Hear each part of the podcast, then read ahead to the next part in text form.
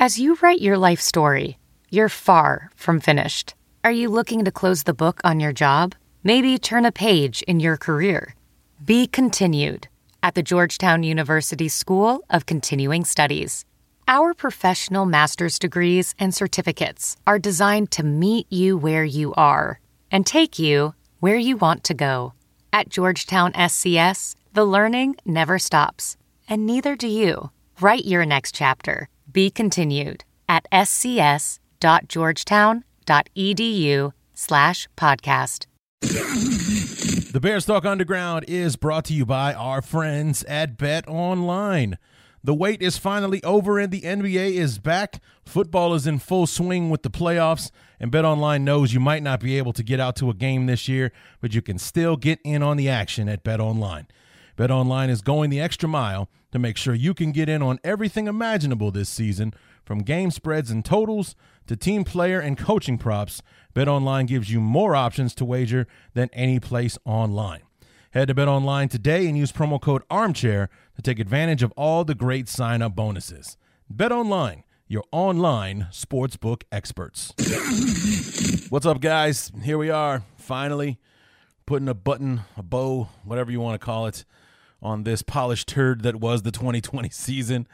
And, uh, you know, lots to say, lots to cover.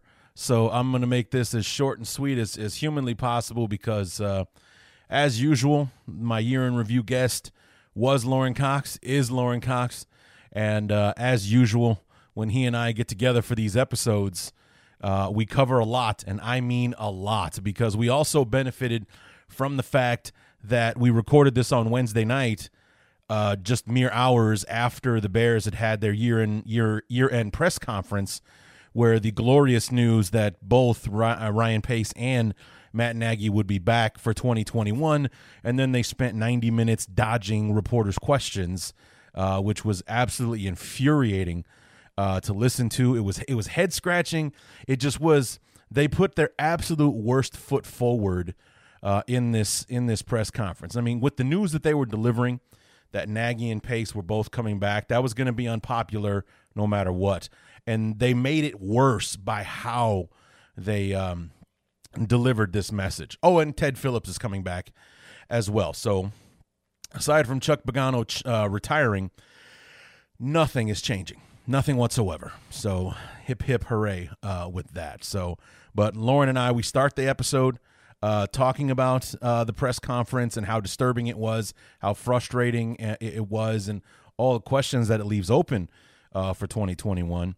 Then we kind of get into the last half of the season because we had Lauren uh, during the bye week to discuss the first 10 games of the season. And then we talk about the Bears, you know, uh, you know, Mitch coming back for, for week 12 against the, the Packers on Sunday Night Football and, and, you know, how we got a little taste of the offense getting better and then how it all kind of looked. And then, you know, the Bears absolutely falling apart the last two games of the year, which would be week 17 against Green Bay and then the wild card game uh, against the Saints. And, um, you know what what the what the future looks like and you know thoughts on Deshaun Watson and uh, everything. There literally isn't every anything that we that we don't cover uh, because uh, we pack it all into a tight two hours. So I hope nobody's busy, or I hope you're in the car driving someplace, a nice long uh, commute because we got uh, tons uh, to cover. So let me go ahead and shut my face so you can listen to me talk out of the front of my face with Lauren for the next two hours. It is the 2020 year in review episode of the Bears Talk Underground, so let's go ahead and get to it.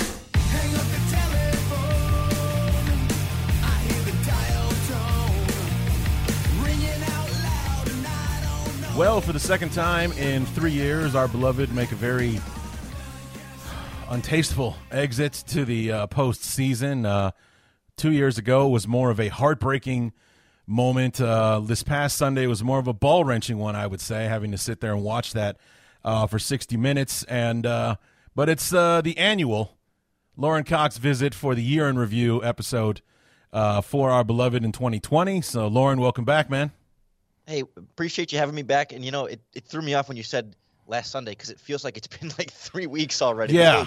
Yeah. I mean, 2021 is picking right back up. Where oh man, it's it really is. Yeah, and what's funny is um, how often, and we'll dig right into this. So because I was putting the show off until putting releasing this until Friday because we heard like it was radio silence from the Bears since they left New Orleans on Sunday night. No news about coaching changes that we were all expecting or hoping for, crossing our fingers, anything like that. Across the board, we're not hearing anything.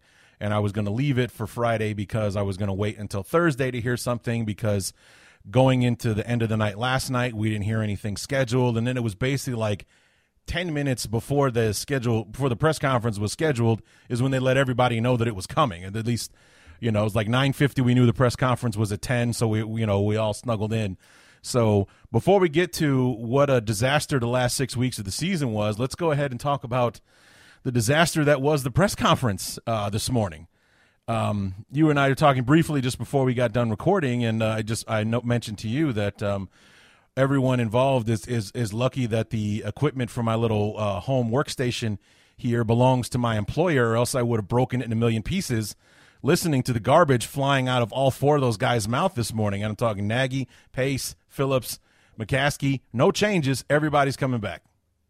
Yeah, it was it was one of those things like I just found myself laughing, you know, once you got into it a little bit, and especially when you hear the word collaboration for the tenth or twelfth time, and it's just like it becomes like its own joke. Like the, the yeah. jokes write themselves; they're, they're almost like a meme in, in a press conference. Like it's just it's so stereotypical like business buzzword synergy collaboration and you know all those different corporate america type phrases that i'm sure a lot of people listening are, are sick of hearing at their own day job yeah and sure as hell don't want to hear it from their football team you know like it just it, it, it felt like another one of these situations where it didn't feel like they prioritized winning i mean they, they at least acknowledged that they haven't had enough wins and that things aren't good enough. But like so often it was like, well, yeah, we're not winning enough, but this, this, and this. And I, I, th- I think we just want to hear this organization say, you know what, winning is our number one priority, and every step we will take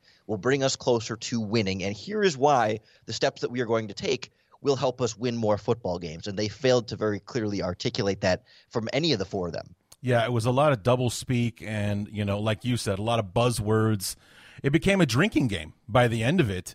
I mean, if like you said, you know, collaboration, that was a word we heard endlessly from everybody. From McCaskey, who started first, then Phillips, then came Ryan Pace, and then Nagy, and then it was the questions for all of the above. And it was nothing but these, you know, the, these answers where they were kind of talking around uh, the issue. I mean, was it was it weird that a Phillips and McCaskey – and then Pace and Nagy refuse to talk about how much time they have left on their contracts.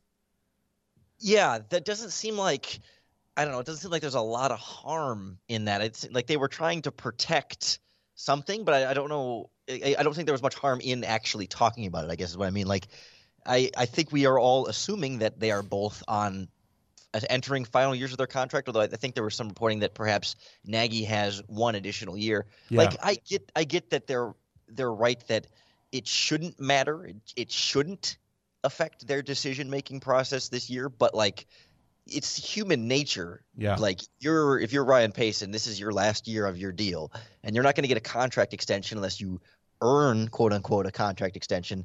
Even though he got one after the John Fox era after losing a bunch of football games, that's a different discussion.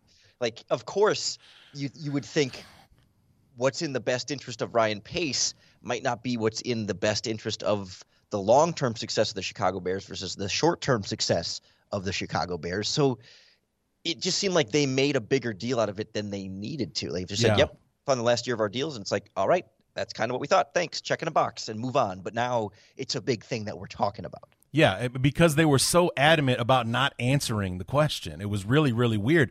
I mean, I, I would give credit to Hub Arkush. He's like, dude, I don't care what you make. I just want to know how much longer your contract is. He's like, be, because Pace said, well, we treat these the same as player contracts. Like, dude, I know how much to the penny, how much Robert Quinn is making, Khalil Mack, Mitch, you know, all the way down to it. I, I, we know how how long these guys' deals are, how much they're making. We know that Robert Quinn signed a four year deal, but it's really like a two year deal, you know, because the guaranteed money will be gone and how much guaranteed money there is and blah blah blah blah. It's like we don't care how much you're making. We just want to know how much time you have left because we think as a collective that uh, it may determine how you're going to make these decisions in a do or die year going into 2021.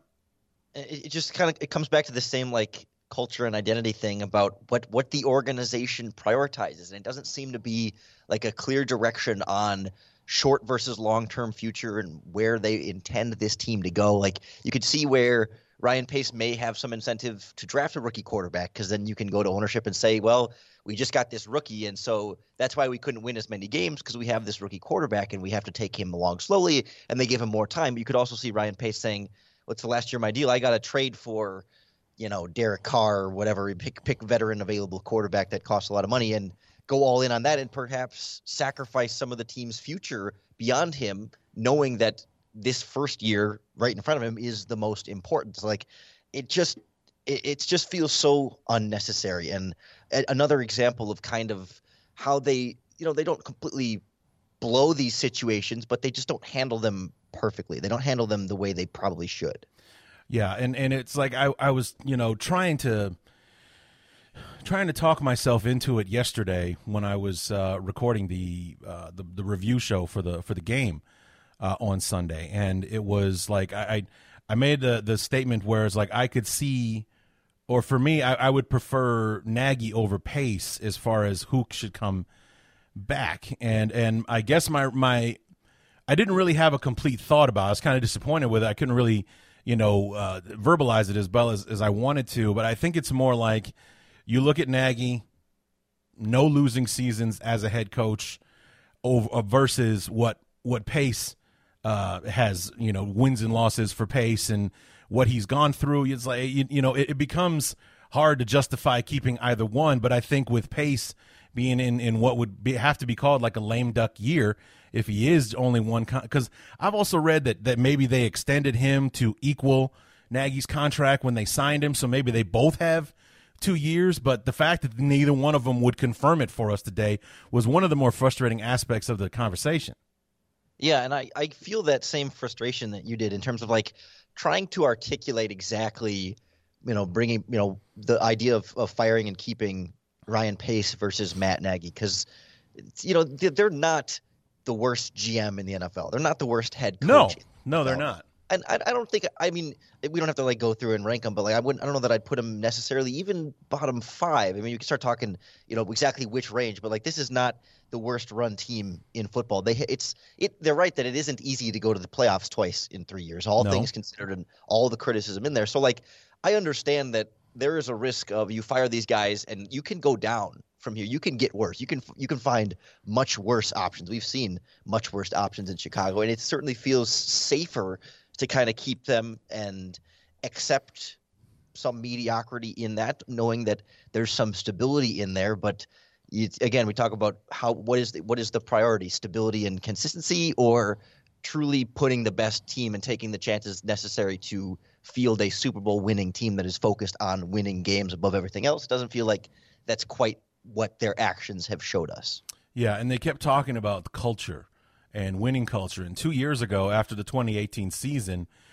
it was remarkable the culture that this team had with you know Club Dub and, and how like you know the, the way the team responded to Nagy and how that that got us extra wins just because the effort that he was getting, you know, from these guys. But the last two seasons, I wouldn't say that the culture was rich in Chicago like I would have two years ago. I would have gone to my grave for Nagy and what he did after year one and and why guys were taking like like Ha Ha Clinton Dix took a one year you know three million dollar deal for nothing to come to Chicago because he wanted to play with Eddie Jackson. He wanted to be part of what we were doing uh, in in 2018. The Bears were a team that was on the way up and blah blah blah.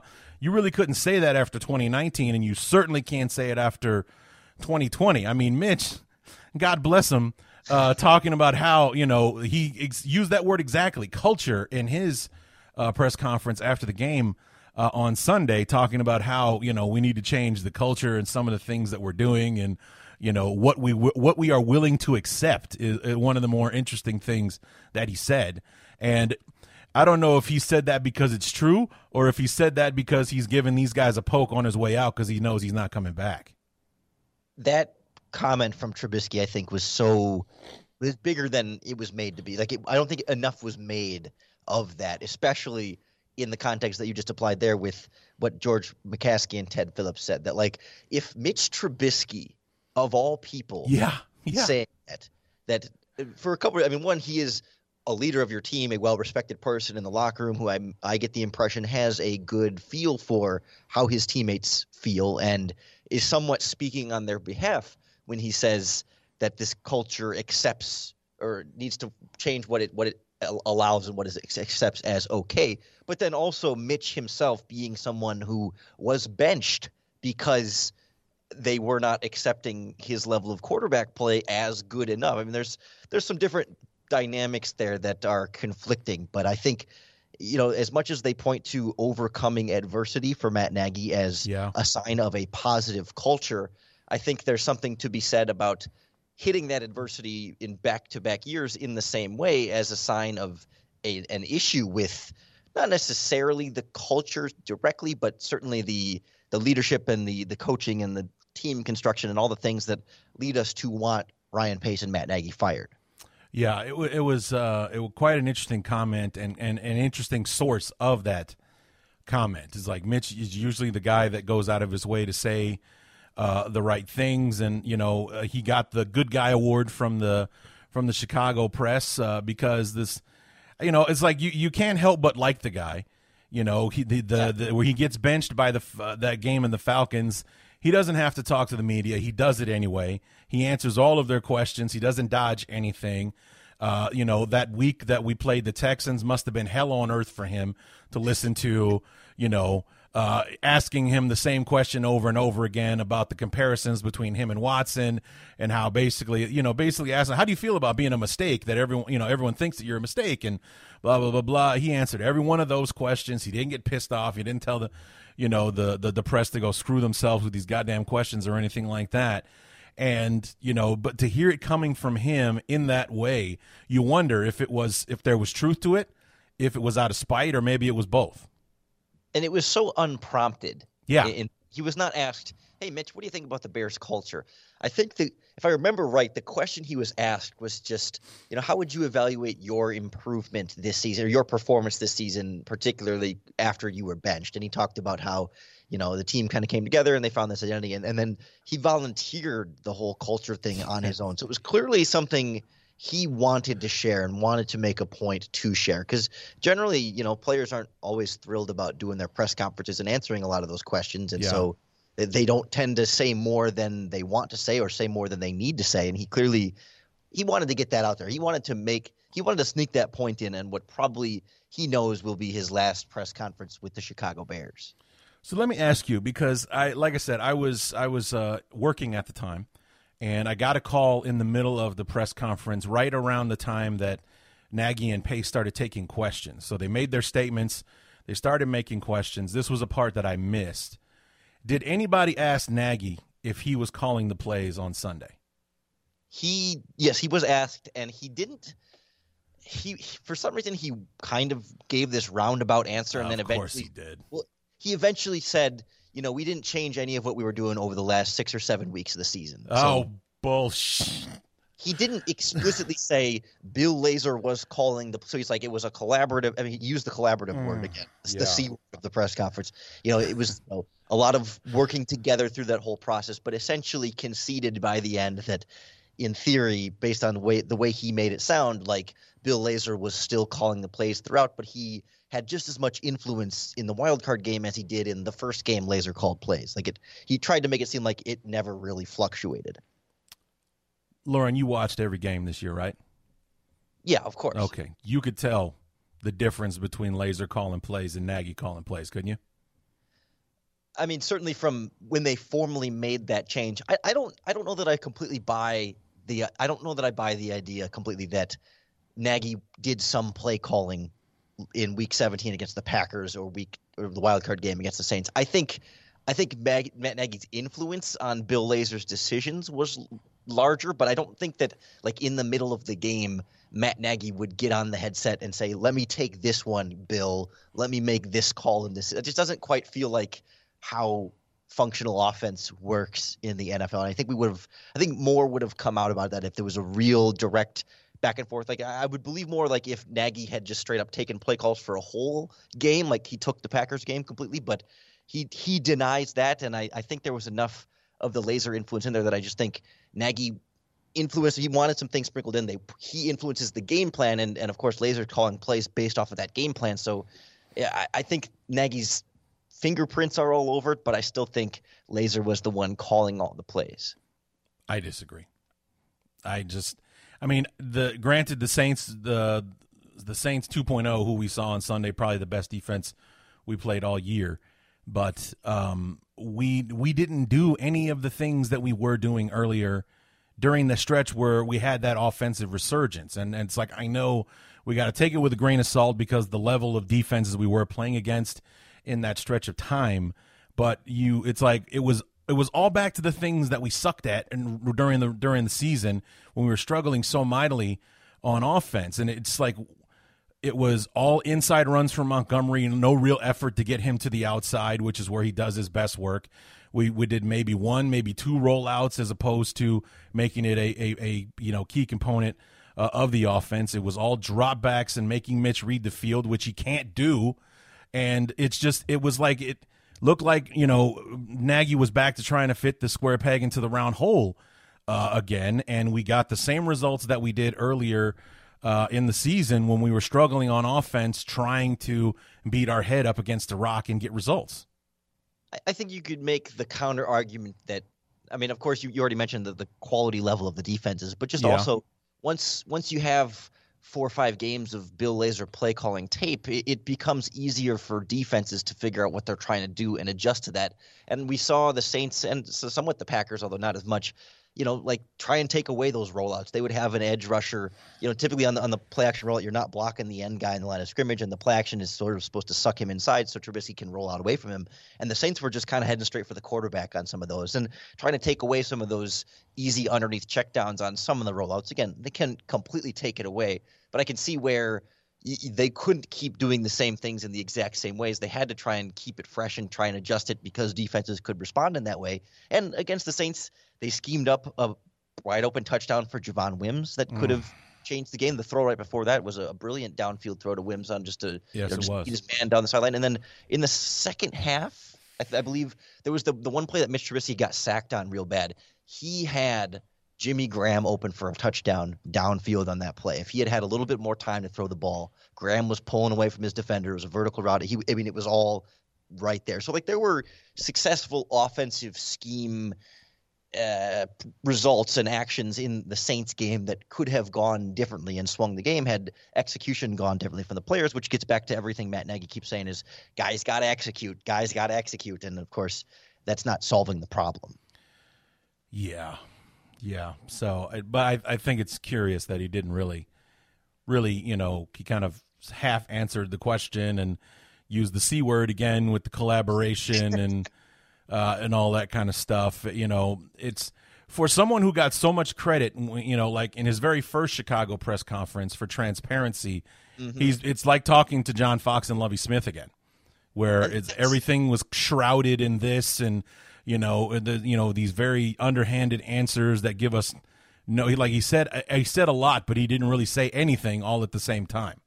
That's what bothers me a lot about the way Matt Nagy has, I guess, developed as a head coach. Like, you know, he's been all about the BU and the authenticity, but like who he is has changed. Yeah. So like when you talk about BU, you know, th- th- there hasn't really been an a, a, true consistent identity, not only for the offense, but like for him as a coach. Like the exact thing you were saying there, he was the the light, happy, fun, transparent, let you in behind the curtain a little bit and talk openly about things coaches early on, and then has changed to the end and continues to say, well, there's no egos involved, and we just want guys to be themselves. But like who who are you? What are you? You you keep changing and how, how does that reflect on the team? And how are guys able to be themselves when you know the scheme starts changing and they're trying to figure everything out? I mean it just it, the whole the whole culture thing kind of falls a little flat for me that way yeah and and then you know the, the unfortunate theme of of chuck pagano you know retiring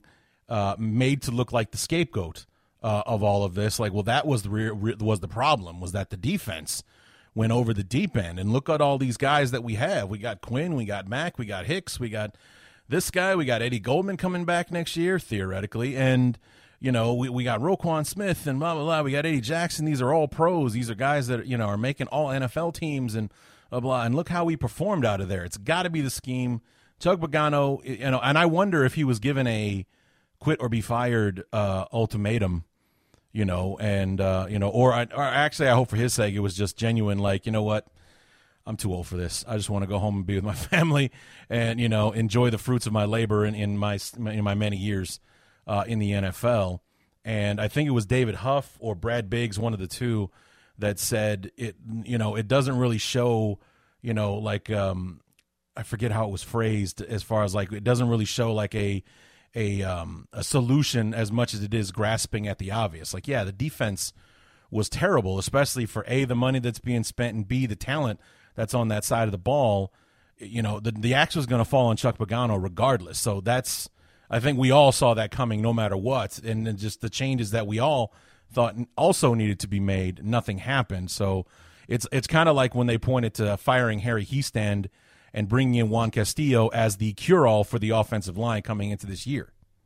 Yeah, and I think with Pagano, the timing to me makes it seem like it was more so his independent decision. Just it was so quick. Yeah. After lost, like yeah. you know, Matt Nagy said he's still in the process of meeting with all of his coaches to even start some of these discussions, and I, I tend to believe him there, just because you know in years past when we have seen him make coaching changes, it has been you know, a week, two weeks, three weeks after the season. He he does take his time to kind of go through this. So I could see where Pagano maybe saw the writing on the wall anyway and thought, yeah, I probably am going to get fired. But I don't know that he was explicitly told like, hey, retire or you will be forced. To. Yeah, I, I, don't think it was as malicious as, yeah. as that, but I, I think that it was a matter of how do you want the announcement to come out that we've that we've let you go or that you've walked away on your own terms uh, kind of thing. You know, it's like I don't think that somebody was sitting at a desk pointing a finger in his face and being like, you know what, you either quit or we're firing your sorry ass. But no matter what, this is your last day as defensive coordinator of the Chicago Bears. How do you want to do it? It wasn't done like that. Yeah. You know? Nagy and Pace talked about. It. I think he's. I think they mentioned Pagano's got like great grandchildren on the way. I, I, thought, I thought I heard him say great grandchildren. Yeah, not, one of his daughters got married, or two of his daughters got married, or something like that. So that's definitely a possibility. Yeah. So I mean, at that point, it might just be his grandchildren. But regardless, you know, he does have, you know, family that he wants to spend time with. He's been a coach for 30 years or whatever, and of course the cancer diagnosis and recovery. That I mean, he's he's an old guy. I, mean, I mean, it makes sense. It's not like this is a surprise, a huge surprise retirement necessarily. That oh, yeah. one expected him to retire anytime soon. It's like it it adds up. It good enough. Yeah. One other thing. Um, one one of the things that I was saying going into this press conference and and everything was that if they do stay, which was likely, um, just based alone on the fact they made the playoffs, that was pretty much what tipped the needle in their favor. But from from the performance that that the Bears gave, from the lack of a offense and how pathetic we looked on that side of the ball in the biggest game of the year from the undisciplined, uh, you know, plays that were made throughout. The, I mean, we had Javon Wims 2.0 and Anthony Miller this time.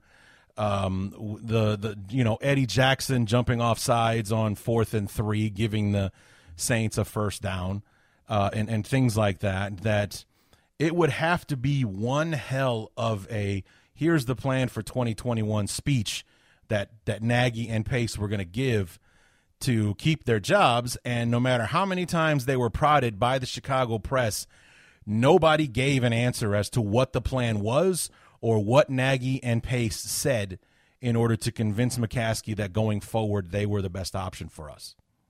It feels like the decision shouldn't have been based on getting to the playoffs in that Saints game, right? I mean, like it you would think and, and, even Phillips and McCaskey both said they were judging Pace and Nagy on their full body of work, or I don't remember exactly how they phrased it, but you know, it wasn't just one thing; it was their whole body of work. So you you would think that you wouldn't need that Saints game and the playoff performance to sway you in either direction. That you either believe Matt Nagy is an offensive innovator and a guy who can steady the ship and lead this team with a great control of the locker room and, and be the guy you want, and you you believe that Ryan Pace is a good talent evaluator who's made some mistakes, but everybody makes mistakes. Like you either believe that already or you don't. And I don't know that that belief is swayed by what happens against Green Bay and against the Saints. Like it just feels like like if the Bears had finished seven and nine, you still and missed the playoffs. I feel like it's still the same Matt Nagy and still the same Ryan Pace,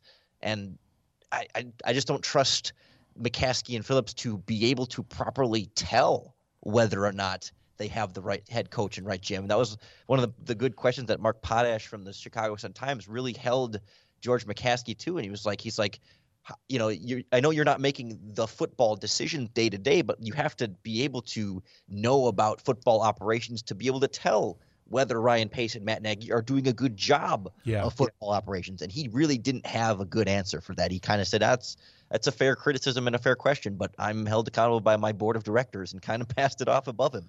Yeah, it was. He sure did. And then uh, what I think it was also Potash that was asking um, a pace and, and held him uh, his feet to the fire as far as you know because one of the reasons that I wasn't uh, you know keen on having pace back and you know and, and all the credit in the world for what he has done. I've always you know lauded him for finding guys like Mooney and Jordan Howard and Bilal Nichols in, in day three you know where you're just kind of filling out your roster not finding impact players. Pace has hit more home runs in, in day three than any GM I think we've ever had.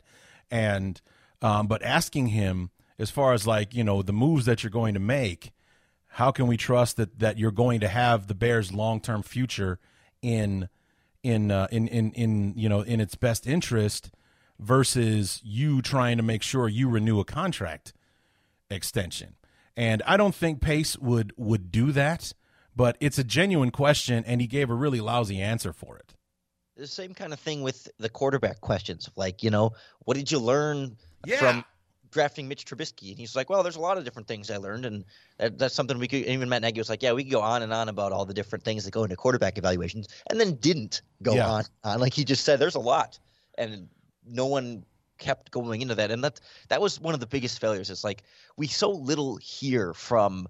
I mean, McCaskey and and and Phillips as well, but even Ryan Pace, we just didn't hear from a lot this season. Right. And such a poor job of communicating anything of value to like, you know, the fans even if you know if you're bringing back Pace and Nagy, the fans want to hear, all right, here's here's why, and here's what they're planning to do differently. Here's here's why it's going to be successful. And all we got was like, well, they're good people and they work together really well, and so we trust that if they're working together, they're going to make the right decisions, even though they've been working together for the last three years and have not had enough that they admit that the Bears have not been good enough for the last three years. And then they say the reason why we think things are going to be better is because we trust these two guys working together when they've been working together for the last three years and it hasn't been good enough. So like it's there's a there's a circle of reasoning here that doesn't yeah. lead to any improvement.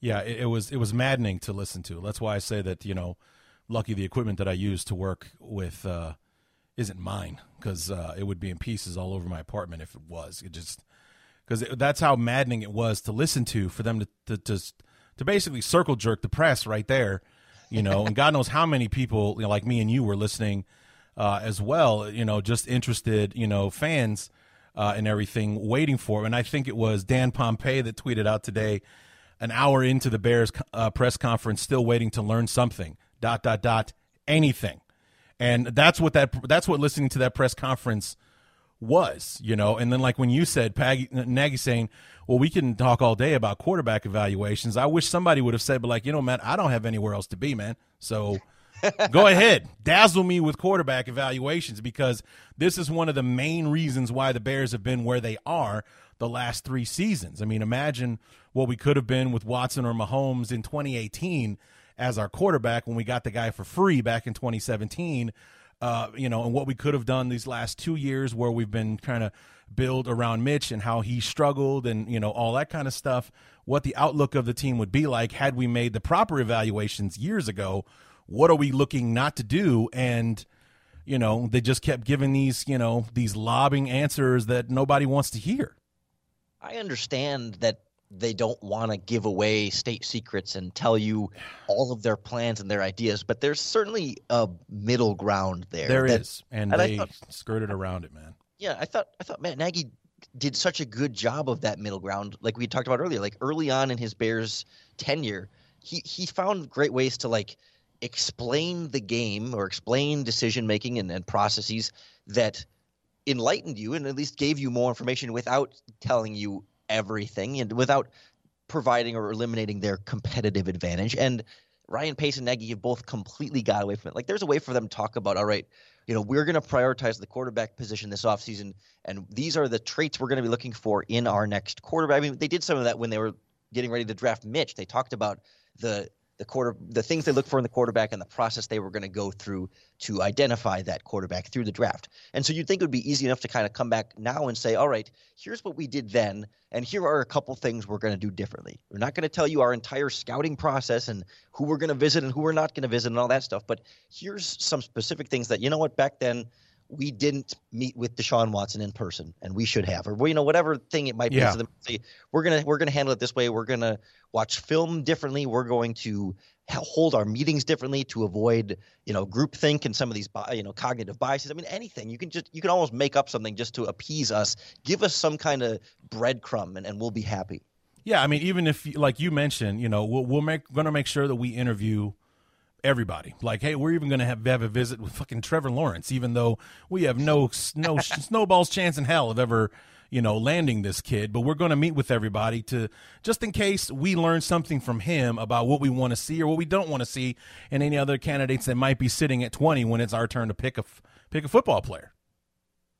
And it, it's like you can do all of that and not give away your plans or your yes. secrets. Yeah. You know, like I think they all they think everything is a potential competitive advantage, and clearly over the last two seasons they haven't had much advantage from a competitive standpoint. I mean, right. it hasn't it hasn't earned them all these extra wins. It's not like a Patriots thing where it's like you got to keep the Patriots way secret because they get 12 wins every year, and you feel like you know you don't want to give away the secret sauce. Like the Bears have not mastered this process, so right. I, I don't know that they have all that much to hide.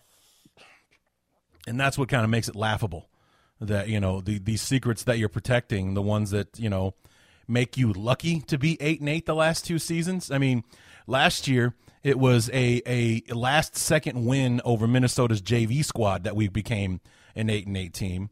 And and then this year it was we were lucky enough to have the vikings the texans and the jaguars back to back to back to get us eight wins so that we could you know kind of back our way into the playoffs. And a seventh playoff team being added to the conference is literally the only reason why we were a playoff team this year.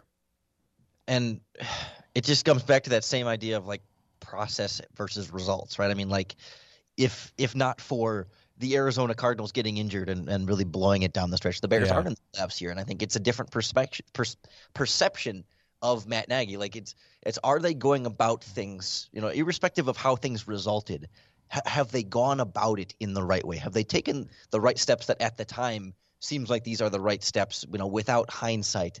And I, I think there's some real questions there as far as you know how they selected Mitch Trubisky and, and some of the decisions of how the offensive line combinations came together and how they changed the scheme and how they selected Nick Foles. I mean, there's a lot of these decisions that in the moment we can say, I don't know if this is the right idea. It's not like, man, everything seems so smart and they just it just didn't work out. And you know, they, they seem to be incredulous about, well, we got to figure out what went wrong this season. We got to take some time and figure out our problems. Like they they can't they can't figure that out. They can't assess their own problems on the fly. I mean, we hear that all the time. It's like we're gonna figure out what's wrong and we're gonna fix it. It's like we're all sitting at home feeling like we know what's wrong. Yeah. Yeah, and and you know, every time that they say something like that and be like, I can tell you how to fix it. It's it seems pretty obvious to me. Well, I mean, it just it, it goes back to and I haven't had a chance to talk to you since then. Um, but it was the, the Detroit Lions game, probably the most frustrating loss that we've had this year because um, and and it was just like I had my feelings about it because just watching the game in in the very beginning, it was obvious David Montgomery was running on a different gear that day.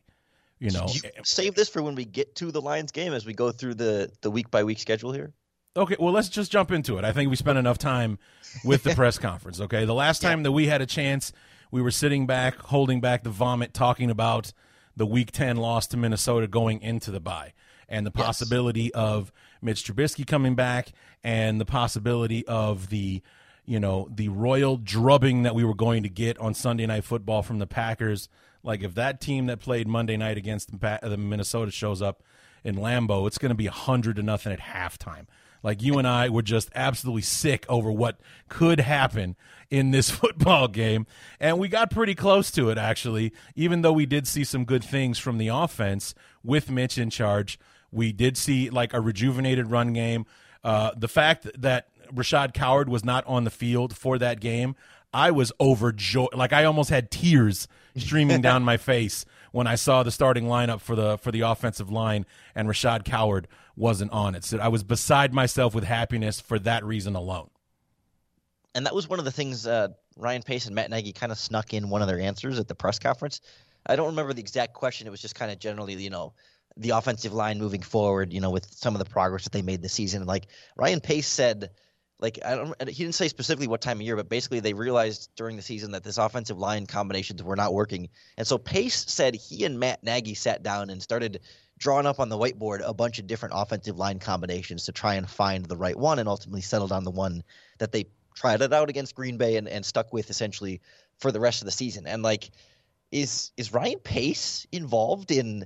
Setting the starting lineup for the offensive line. I mean, I guess that that just surprised me that like I mean, I'm sure the offensive line coach was also in that meeting, but it just kind of felt like it was like, well, there's a 50-50 shot of, of Ryan Pace and Matt Nagy both identifying, you know, who, your opinion on this and his opinion on that and and then you decide the offensive line combination based on that. It just it just seemed weirdly hands-on for Ryan Pace on the offensive line. And again, another example of it, it feeling like this coaching staff struggles to properly identify and maximize the talent that it has yeah. in its own building, let well, alone finding players outside of the organization. But like we felt like this Bears defense wasn't always putting guys in the best position to be successful.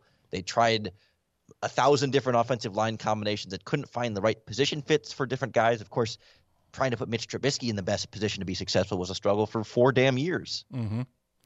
And well, I mean, and that's what was kind of that's one of the things that I was talking about uh, in relation to the Bears Packers rivalry is that there have been many, many times where I felt like the Bears had the far more talented team, but the Packers have always been better at maximizing the talent that they have on their team and always putting these guys in the right position uh, to succeed, which is which became like a theme for the Bears throughout the year.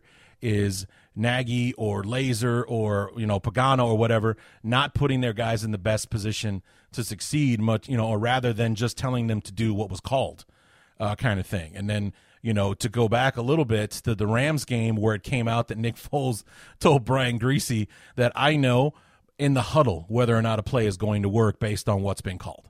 You know, because we want he wants a seven step drop. He wants a guy running 40 yards down the field. I know I don't have time to make that throw. I know before the ball's even snapped, I don't have time to make that throw. And he made that to a guy that's going to be in the booth on Monday night, sharing that with the rest of the world. And maybe that was the first sign of the culture thing that Mitch Trubisky was talking about. You know what I mean? Like it's another example of that same thing of like players kind of slipping it out there that maybe Matt Nagy doesn't have.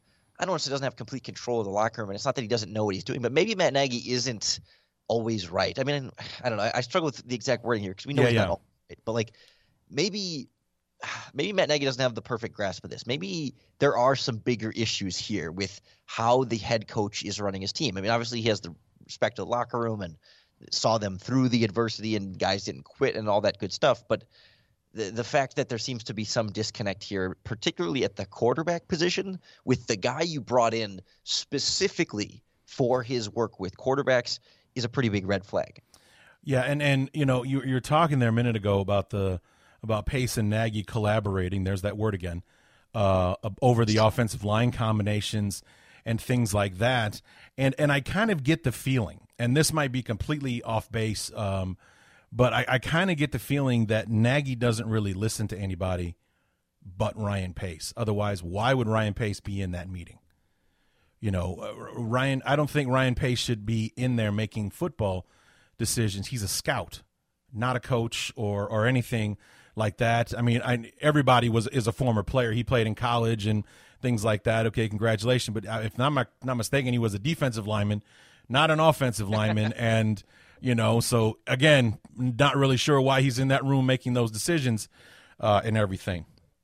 You know, and, and it's just like I kind of get the feeling like maybe what's made other coaches successful and things like that is that they're listening to their assistants, the guy that coaches these guys every single day and is in meetings and knows what these guys know how to do and everything about what part of the offense or what plays work best for them as opposed to just ranking the players and be like, okay, I want these three guys out there, but wait, receiver number four is better than number two on this particular play, so he should be out. No, no, no, no, no, no. He's our number two receiver, so he's going to be the one that's out there, and that's all there is to it. I feel like there may be some of that going on, and Nagy isn't listening to his coaches. He's just on that whole the scheme is going to work, and here's who I want out there running it. And it just feels like that conflicts with, and I, I agree with you, but I'm like, but from Nagy's perspective, like when he talks all the time about, you know, there's no egos on this team, you know, there's no egos in any of these decisions, but it's like maybe that's not ego, but it is a, certain hierarchy of you know he, he's not he's not picking Ryan Pace because of Ryan Pace's ego. He's not following his decisions because of that, and he's not following Ryan Pace because of Nagy's ego. But like clearly, like Ryan is his boss and has some control over Nagy's employment, and there is some potential dynamics there that aren't directly ego, but are maybe not the best dynamics and, and decision making process for the team to be successful. And maybe you could argue, well, you know, if if Ryan Pace came in and found the right combination and they weren't finding the right combination without him, then maybe that was valuable input and struggling before him. But like the fact that we've seen them fire the offensive line coach and bring in the new offensive line coach, and that didn't really fix anything. I mean, injuries were worse this year, but like their offensive line yeah.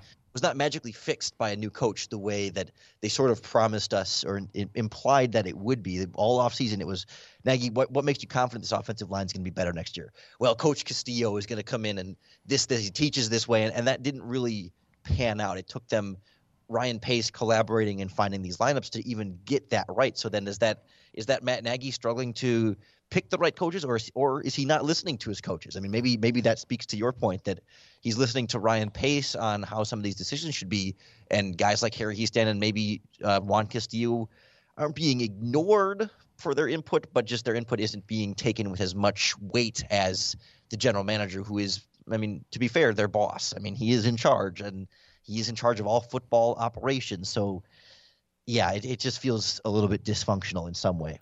Well, I mean, that was something you and I talked about, er, you know, at the beginning of the year when we were like, you know, maybe it's a good thing that that that that that Helfrich and and Hiestand are gone because those were guys that Nagy hadn't worked with before, and it was the you know you and I having the conversation about Nagy maybe being an emotional play caller. Like I'm going to call this play, and we're going to run it until we get it right, kind of thing. And maybe working with DeFilippo and uh, you know Lazor and Juan Castillo, people that he's worked with before, maybe they would be better at being able to talk him off the ledge and running something else as opposed to trying to run the same play on third and one over and over again until we get it right. How about we run something else instead of what the defense is expecting because this is what we always run on third and one. It's like I know we suck at running it, so let's run something else. And thinking that maybe you know veteran coaches or guys that he was more comfortable with uh, would help lead him down that path, and it didn't really look like that was the case. And especially after hearing some of the things we heard today, you know, it's funny that Juan Castillo's name didn't come up when it came to figuring out what best offensive line configuration the Bears could go with. I just keep coming back to some of what Mitch Trubisky said after that game. I think in that same comment about the culture, he talked about, you know, he thought there were some things from a game plan standpoint that they should have done differently. Yeah. yeah. So, like, are the players getting enough input on there because I remember during the season at the bye week, I think Nagy said something along the lines of like, "We're going to check in with our players and see what they all think as far as different changes we can make to get out of this losing streak." And maybe that's the only time they're really getting a strong influence in that regard, and that you know if if Trubisky is frustrated that the players aren't having enough influence, I mean, you would think the players would have some pretty good idea of how to put themselves in the best position to be successful. Not that they're all experts on which plays they should call every situation, but they they are the ones executing them, and it, they should have, I think, a significant amount of input. And it, it there's evidence to suggest they didn't have enough. Yes, yes, there definitely is. So, you know, briefly going through the games here after the bye week, we, we covered up those first ten weeks you know, we, we, we basically got what we expected from the Green Bay game as far as the outcome. What, what I think was most surprising about that was how poorly the defense played, and it kind of set the tone for basically the second half uh, of the season. And it wasn't that, you know, Green Bay was doing this quick strike, big play thing against the Bears. They were literally nickel and diming their way down the field. Eight plays, 14 plays, nine plays, 12 plays, seven minutes, eight minutes, six minutes, and touchdown every single time that dug the Bears into a hole they couldn't find their way out of in that first game and really kind of, you know, offset the progress that we saw from the offense that day. For me, that game felt so much like, and I don't want to say the beginning of the defensive collapse because I think there were signs of it earlier in the losing streak, but like that was the game where the defense really was and like not, I mean it was an issue before. Like that's where it really felt like, oh no, we have a like Houston, we have a problem. Like yeah. Like you know, like against Tennessee and Minnesota and the before the bye week and stuff, you could kind of feel like, well, the defense is still being let down by the offense quite a bit, and yeah. there's a lot of factors. Like if they had scored more points, the defense wouldn't have been on the field so much, and you can, you know, it was some of the same defensive things we had talked about in 2019, where it was just like how much of it is them struggling versus them just getting no support from their offense. But like Green Bay, there was a certain vulnerability there that was just uncommon from any of this Bears defense that we've seen in recent seasons. It, felt more like Mel Tucker defensive performance with yeah.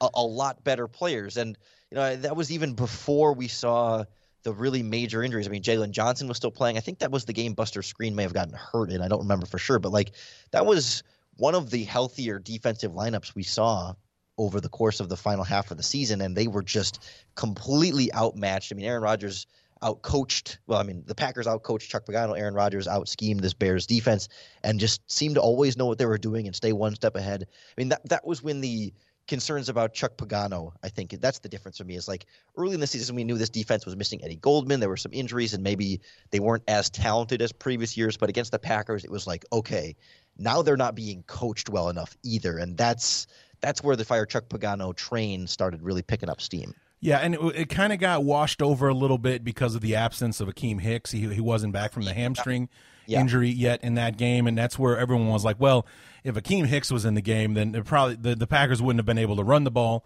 the way that they did, and that's you know how they they earned a lot of their money in that game."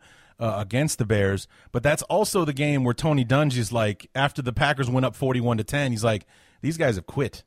They're not. Yep. They're not playing like with the same effort, the same fire that you're used to seeing out of a Chicago Bear uh, defense. And of course, they wanted. You know, the players each and each to their own wanted to deny that wholeheartedly afterwards. But you couldn't argue with the effort we were seeing on the field. The Packers scored 41 points before we were even like halfway through the third quarter. It's it's it's hard to, to, to convince me that there wasn't some kind of quit out there on the field when the Packers made it look as easy as they did hundred percent, and uh, I think it, it, speaks to some of the Chuck Pagano things again. I mean, exactly right there. It was it, it, it added the questions about Eddie Jackson and his performance this season, and, and just just how valuable Akiem Hicks is compared to like Khalil Mack. I mean, I think you could make the argument that Khalil Mack, I think, is, is clearly still the better player, but sure. in terms of like more valuable to this Bears defense. Yeah, it's Akiem across the board. It, it's Akiem. I mean, especially with Eddie Goldman out. I mean, maybe if Goldman's back in there, you can. There's some a different argument to be made there. But from a, a leadership, from a energy standpoint, I mean, he Akiem Hicks is the identity of this Bears defense. He is the leader, the guy they need out there on the field to really play at their best. Whereas Khalil Mack is is a dominant individual performer that doesn't add quite that same dynamic to the rest of the team. Yeah, and um, you know, it, was it was really like we were missing the heart of our defense in that game, uh, yeah. for sure, because you didn't have that emotional fire plug that Akiem Hicks uh, is out on the field. You see him make a play early on in the game, and he's all fired up, and the guys are you know running to him and, and things like that. We really missed that in that first game. Uh, against the Packers. I mean, we saw the impact Akiem Hicks has on this defense in the Minnesota game where he went down. Three quarters of football and uh, you know Dalvin Cook, who you know broke scoreboards as far as putting rushing yards on, on the on the board this year, like 14 carries for 32 yards before Akiem Hicks got hurt, finished the game with 96 yards. You know, he got over 60 yards rushing on like seven or eight attempts after Akiem Hicks went down. That's the value of Akiem Hicks on the defense. 100%. And it, it just it really goes to show how much was missing – against the Packers. And, and going back through that game as you were talking, I noticed and kind of re remembered that you know, there was a Trubisky interception early in that game at the Yeah. goal line that took some points off the board, and then uh, I believe a fumble recovery brought back all the way for a touchdown that gave Packers free seven points in that game. I mean, there so much, so much went wrong in both sides of the ball. I mean, that was Yeah. The perfect Bears post bye week game. Well, what was funny was that it, it, it one of those interceptions happened because Mitch did exactly what he said he wasn't going to do. He said he wasn't going to play hero ball. And that one where he threw a pass to I want to say Mooney, you could see before he throws the ball all three defensive backs converging on Darnell Mooney and he threw it to them anyway. And you know, it's a three on one, and Mooney, God bless him for all the effort and heart that kid has. He weighs 178 pounds, soaking wet. He's the smallest guy on the field, pretty much every single snap of his career. Oh, there's Only no way. Insert. Yeah. Oh, that's true. but there's no way he's going to win a jump ball against three defensive backs in that, you know, when when when two of them are Darnell Savage and Adrian Amos, you're not going to win that battle, you know. And you know, not even DeAndre Hopkins would have a hard time winning that one. It didn't, and he threw the ball anyway when he said he wasn't going to. And it's like, okay, well that's Mitch and that's what he does. So here we go. And then fast forward to a week later against the Lions and we get a much improved Mitch. And this is we'll get where we'll get to David Montgomery because I said, you know, I do my knee jerk reactions after every quarter, and after the first quarter, I said, it's obvious David Montgomery is running on a different gear today. We need to stop taking him off the field and keep giving him the ball because he's just every time he touches the ball, he's getting at least six yards. He's it's the second or third guy that can bring him down. It's never the first one. Even if he catches something out of the backfield, he's making the first guy pay. Keep feeding David Montgomery, and it's like, but the the, the caveat was. Cordarrelle Patterson had a really great day running the football that day as well. It's just like I've got no issue with what Patterson is giving us, but he's not on Montgomery's level today. Keep giving the ball to Montgomery, and they wouldn't do it. And that's what was making me nuts after that game. Yeah, eventually they they got to it. I mean, when they started playing the Eventually. defense, Yeah. But like I, for me, that that even started against Green Bay because it was what uh, the the second drive, second drive of the game or first drive of the game when David Montgomery breaks away for 57 yards, third Yeah. play of the game or second second play of the offense, first drive of the game, 57 yard run breaks away in that game, and then like by the third quarter, the Bears aren't even giving it to him. And I realized they fell behind on the scoreboard, and there's some other factors there, but like it felt like for both of those games, and and it- even as they were trying to transition to Bill Lazor, like they still weren't sticking with the David Montgomery and the offensive identity that they were so trying to establish. Like it was like they had to be like forced into it. Like they were resisting so hard, even though like Montgomery was making it obvious to Oh, all God. of us watching. And Like, and you know what? And that was the other thing I wanted to bring up was that, you know, I had one way of feeling about it after after the game, after I, I did my my bear up and bear down show, which is basically like my my trophy award. Uh, each week I did a you know a bear up and bear down. Here's the guys that played well. Here's the guys that we didn't. And then on Monday, I'm sitting here in you know at my workstation. I'm doing my my job and I'm listening to your podcast. I'm listening to Hoge and Jahns. I'm watching uh, the post game show with Olin Kreutz and Alex Brown and all of those guys. And every single one of us, Lauren, every single one of us was like, why didn't we give the ball to David Montgomery? Why was Mitch throwing the ball on third down at the end of the game that caused the fumble recovery that lost us the football game? Everybody, from me, the fat guy on the couch, all the way up to the former All Pro, wondering the same thing. And it's like, if it's so obvious to us, how is it that Nagy, the guy who spends more time with these guys than anybody in the world, he can't see it? That's what was 10 times more frustrating than actually watching it take place on Sunday was everybody from the, you know, from the guy who's played the game, who's got skin in the game, the whole 9 yards all the way down to me, just the guy on the couch watching the game, a devoted fan. All of us thinking in the same spot is what made me the most nuts after that. even the next game against the Texans, Mm-hmm. first play, 80 yard touchdown for David Montgomery. He has 10 more carries in the entire game. In Yeah. a blowout, when you just need to run the ball and kill the clock. Yep. Eh, Montgomery had 11 carries, Patterson had six, and Mitch Trubisky threw 33 times in a game that you won 36 to seven. I mean, you Yeah. had 30 points in the first half. Like, the ultimate game to just hand it off to David Montgomery 30 times. Just run the ball over and over again. The Texans aren't doing anything to stop you. They're not going to do anything offensively that's really going to threaten you for the course of this game. I mean, I realized that you know you, you're you're thin on running back depth, so you don't want to get Montgomery hit too much. But then I don't know, give the ball to Ryan Nall or keep going to Cordarrelle Patterson. I mean, just stick with the running game in any way, shape, or form. Or they, the biggest wasted transaction of the year, Lamar Miller. Yeah, I mean, talk about a waste of time for everybody involved. I mean, when when I heard that we signed him to the practice squad, I was excited. I knew it'd probably be a few weeks before we saw him out there, but literally the only game Lamar Miller played in was the one game David Montgomery didn't. And yeah, then he spent Vikings, right? Yeah, it was the Vikings game on Monday night, and it was the only game where he got like one carry and one catch, and that is the statistical completion for Lamar Miller before he spends like another five weeks on the practice squad and gets signed onto the main roster uh, by Washington. And that's the last we hear of Lamar Miller. It's like, what a complete waste. And we're out there shoving Artavis Pierce and Ryan Nall uh, down our throat when we have a, a, a Pro Bowler on our practice squad not using him. It's like, what the hell's going on here? You wonder if, you know, he wasn't completely healthy. I mean, if he was able to play against the Vikings, then he should have been able to play in any of those remaining games. Right? I mean, yes. once he gets that points, he gets on the field. There's kind of no excuse. But like, I you know I was willing to give him the benefit of the doubt early on, just that he was recovering from. I don't remember if it was an ACL injury the year before. Or I believe it was, yeah. Really serious lower body injury that are, are hard for running backs to recover from. But like, if he was healthy enough to take two carries against the Vikings in that game, he was healthy enough to remain a part of that backfield. And maybe maybe it says something that you know Washington signed him and never used him in a game. Yeah, that's true that too. Maybe that means he wasn't for whatever reason ready to go, or maybe he re-injured or re-aggravated something that we just didn't really ever get to hear about because he wasn't active on the roster. But regardless of even like obviously Lamar Miller, a talented player, but like the fact that you mentioned there, Artavis Pierce and Ryan Nall is what we kept getting over and over again. And there are plenty of running backs out there. And I understand you want to kind of see what some of your young guys can do, but we know what Ryan Nall is and isn't at this point. And, you know, eventually they brought on the former chief. Was it Spencer Ware?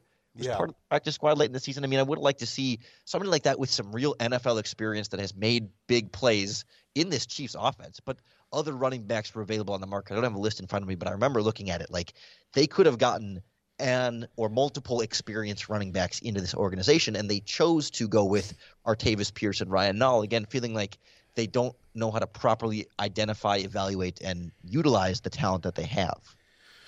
And you're right, and and it's it does kind of speak to a larger problem um, that uh, you know it, it, it always seems like guys aren't being put in the right position, or it's like they have no like they had no sense for sticking with the guy that's got the hot hand it was more about switching these guys out because that was the next play in the script, or this is what they wanted to do with the game plan, as opposed to, you know, realizing what kind of streak David Montgomery is on, that he is somebody that we need to get behind uh, today.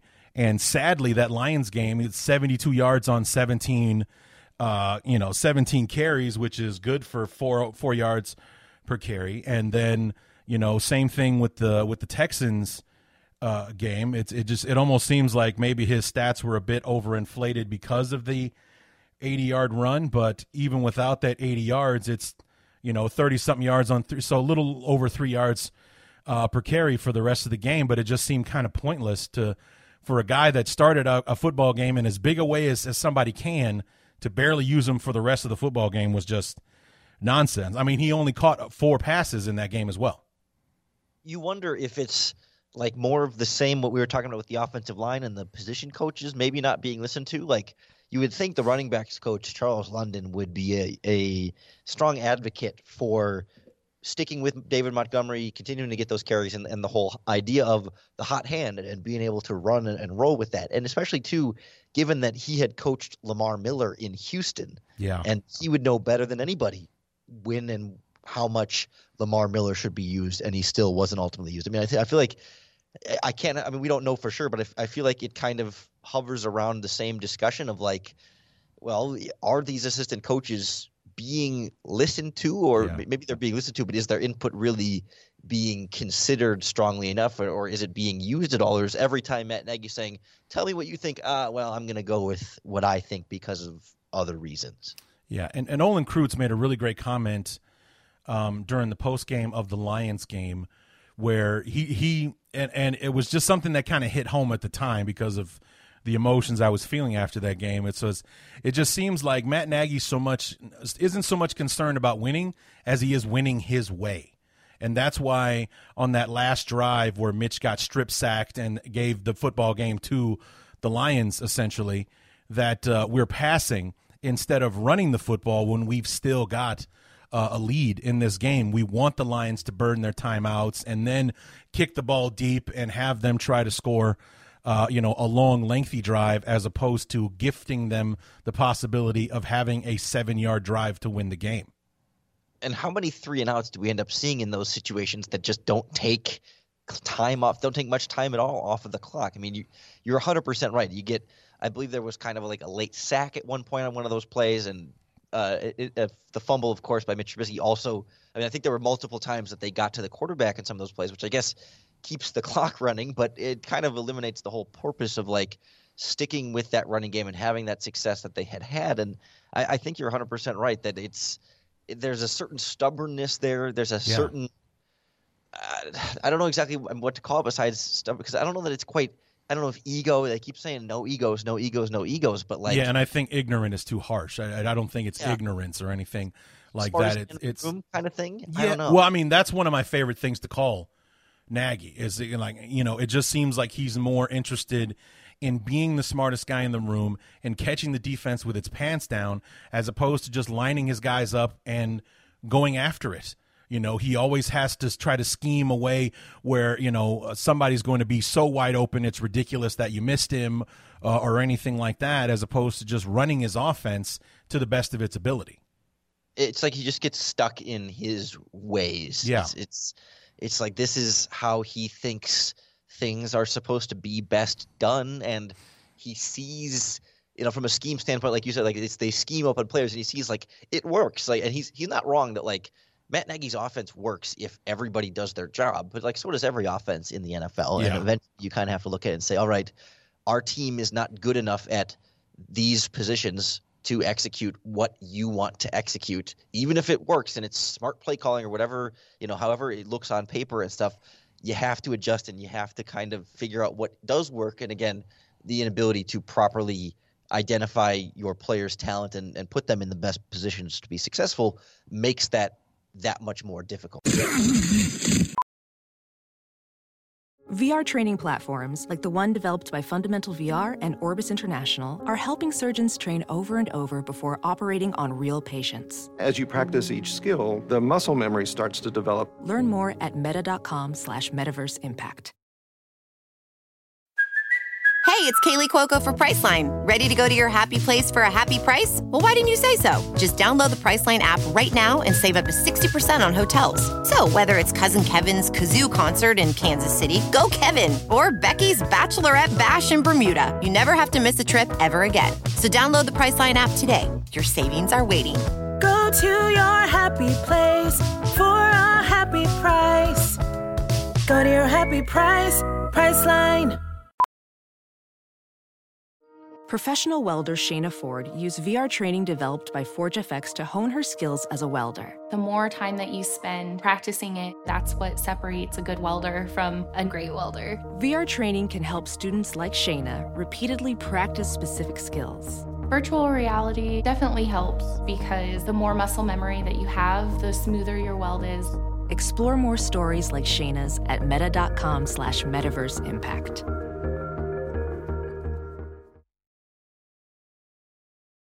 CarMax is putting peace of mind back in car shopping by putting you in the driver's seat to find a ride that's right for you. Because at CarMax, we believe you shouldn't just settle for a car, you should love your car. That's why every car we sell is CarMax certified quality so you can be sure with upfront pricing that's the same for every customer. So don't settle. Find love at first drive and start shopping now at CarMax.com. CarMax, the way car buying should be. Hiring? With Indeed, your search is over. If you need to hire, you need Indeed. Indeed is your matching and hiring platform with over 350 million global monthly visitors, according to Indeed data and a matching engine that helps you find quality candidates fast. Ditch the busy work, use Indeed for scheduling, screening, and messaging so you can connect with candidates faster. Listeners of this show will get a $75 sponsored job credit to get your jobs more visibility at Indeed.com slash match. Just go to Indeed.com slash match right now and support our show by saying you heard about Indeed on this podcast. Indeed.com slash match. Terms and conditions apply. Need to hire? You need Indeed. I normally find bras to be so uncomfortable and constricting.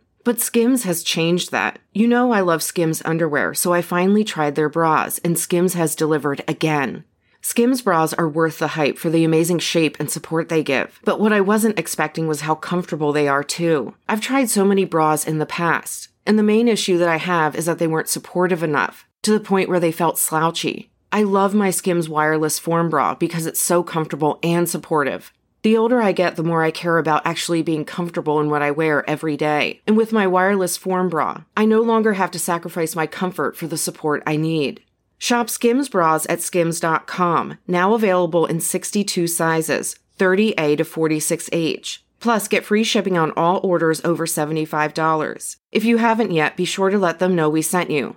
After you place your order, select podcast in the survey and select our show in the drop down menu that follows. Some people just know the best rate for you is a rate based on you with Allstate, not one based on Carol. She's more focused on hitting a high note than the car in front of her. Why pay a rate based on anyone else? Get one based on you with DriveWise from Allstate. Not available in Alaska or California, subject to terms and conditions. Rates are determined by several factors, which vary by state. In some states, participation in DriveWise allows Allstate to use your driving data for purposes of rating. While in some states, your rate could increase with high risk driving. Generally, safer drivers will save with DriveWise. Allstate Fire and Casualty Insurance Company and affiliates, Northbrook, Illinois. The Bears Talk Underground is brought to you by our friends at Bet Online. The wait is finally over and the NBA is back. Football is in full swing with the playoffs, and BetOnline knows you might not be able to get out to a game this year, but you can still get in on the action at BetOnline. BetOnline is going the extra mile to make sure you can get in on everything imaginable this season, from game spreads and totals to team player and coaching props. BetOnline gives you more options to wager than any place online. Head to BetOnline today and use promo code ARMCHAIR to take advantage of all the great sign-up bonuses. BetOnline, your online sportsbook experts. And and you mentioned, you know, when we talked about the first Packers game, that's where you kind of got the uh oh about the defense. Mm-hmm. For me, it was it was the week after against the Lions because not only did they score 34 points against us without Kenny Golladay and basically any of their top wide receivers uh, in that ball game, but we finally gave our defense a lead to protect, and they blew it. So I mean, even before the strip sack put, you know, dug them a deep hole. I mean, there's only so much, you know, hell you can give them for that. But this was also the defense that allowed a 90 something yard drive for Stafford and company to get within, you know, the three or four points that they ended up winning. Uh, by I think it was a field goal game or something at that point. Um, and then when they scored, they went up 34 to 30. So it's just, you know, that's for me where my concerns um, uh, started with the defense. Like the true concerns, like Aaron Rodgers and the Packers, they do that to everybody. So it sucked watching it happen to us. But you know, we didn't have Akiem Hicks. We were coming off the bye. Matt Nagy sucks off the bye, so you got what you got. Uh, but for us to have, you know, a full week of preparation, Akiem Hicks is back, and you know, we still have a healthy defensive backfield, and I think that was the game Buster Skrine got hurt in. Yeah I think you're um, right. And you know, it's like so we're as healthy as we've been all year with Akiem Hicks back, and yet the the the Lions, the short-handed Lions, who had just who were playing their first game without their head coach, by the way, um, just you know overran our defense somehow, and and you know we lost that football game. It's just like. You know, if if I wasn't so pissed off about the whole David Montgomery thing and everybody else noticing it and Nagy couldn't, the defense probably would have been the storyline of that game. Yeah, to some extent, like it felt like we were building up toward that collapse. Like, you know, this this dam of the defense has yeah these little holes and these leaks popping out of it, and like they were holding on and holding on, and we knew like eventually it was gonna burst, right? I mean, like, and that's not to excuse it and say, well, it's okay and it's acceptable or whatever, but like to some extent, it was it, it was perhaps they were more due for that than we Yeah. anticipate. But I, I still come back to the Chuck Pagano criticisms and feeling like this Bears defense wasn't I don't know if they weren't prepared or just they were out coached by Darrell Bevell. That that the Lions with the new coaching I guess not staff, but the new leader at the front was changed some things up for them offensively that they were able to stay ahead of what the Bears were prepared for defensively. Like they just it feels like they're underprepared and unable to adapt to when the offense does things that they weren't prepared for, which seems to happen far too often. And and why I think a defensive coordinator change was necessary at some point this offseason because they just they were never they were never one step ahead of the offense. They were always the ones trying to kind of figure it out on the fly, and you saw how vulnerable they could be as a result. Yeah, and then the Texans game, which was like our get back game for the defense, we're like, man, these guys were everywhere. Seven sacks on Deshaun Watson, who's one of the more you know elusive guys uh, in the pocket, and we got we got back to back sacks and a safety on one drive, and you know, and all that kind of stuff. We looked fantastic defensively in that game later because early on they kind of it was just like okay here we go again. It's going to be a shootout between mitch and, and and watson because they're both just going to march up and down the field on these defenses who are playing like crap right now. And instead it was the defense that kind of that finally buckled down and shut watson down. So mitch has his mitch versus watson bragging rights for their one matchup and uh, everything. Completely meaningless as far as the stakes involved and uh, and everything. And the, you know the texans weren't putting their best foot forward uh, that day, and and uh, you know it was pretty obvious that we were the you know the superior team by a lot going in that one, which I think speaks more to how bad things were in Houston as opposed to how good we were that day. Oh, 100%. It was I mean, we knew Deshaun Watson was going to be able to make some things happen by Yeah. himself. I mean, he wasn't going to let himself get completely trampled. Although they, they did end up that way, but like there, there was so little talent around him in that game. We kind of knew that if they had some success, it was not going to be sustainable. They just, I mean, he was throwing to Steven Mitchell and Chad Hansen. Yeah, it's like one of his receivers was delivering pizza like the week before, something like that, before they pulled him onto the practice squad or something. Yeah. You know, but it was crazy. Yeah, what what what 100%. what he had to work with that day. the Texans were not all that interested. I mean, I don't want to say they weren't interested in winning that game, but like they weren't, they didn't really have a shot there. It was hard to put too much stock in anything that was going to happen in that game. Although it was again a, a big David Montgomery run to start, more evidence that they should keep sticking with that. And it was, it was important for them to obviously get back in the win column and and kind of take that monkey off of their back from the losing streak and build some confidence back to remind them that hey, you are better than the worst teams in the NFL. Yeah, and then funny, that's where the playoff talk began, because after losing six games in a row and beating a team that you know me and you and nine of our closest friends probably could have given a hell of a game to that day, uh, all of a sudden we're only one game out of the playoffs, behind Minnesota, behind Arizona, and it's like it was more of a surprise than something was like, yeah, go for it, guys. You know, it's like you and I have always kind of fallen on. I would rather see my team win than lose. To hell with draft position and all that nonsense. That will work itself out uh, in the off season. But I didn't. I wasn't thinking playoffs after we beat Houston. Is like I don't know if I want to see this team in the playoffs. And you know, but that's where the discussion began. Even though a week earlier we were all shocked that Nagy and Pace and the whole lot of them weren't fired on Monday.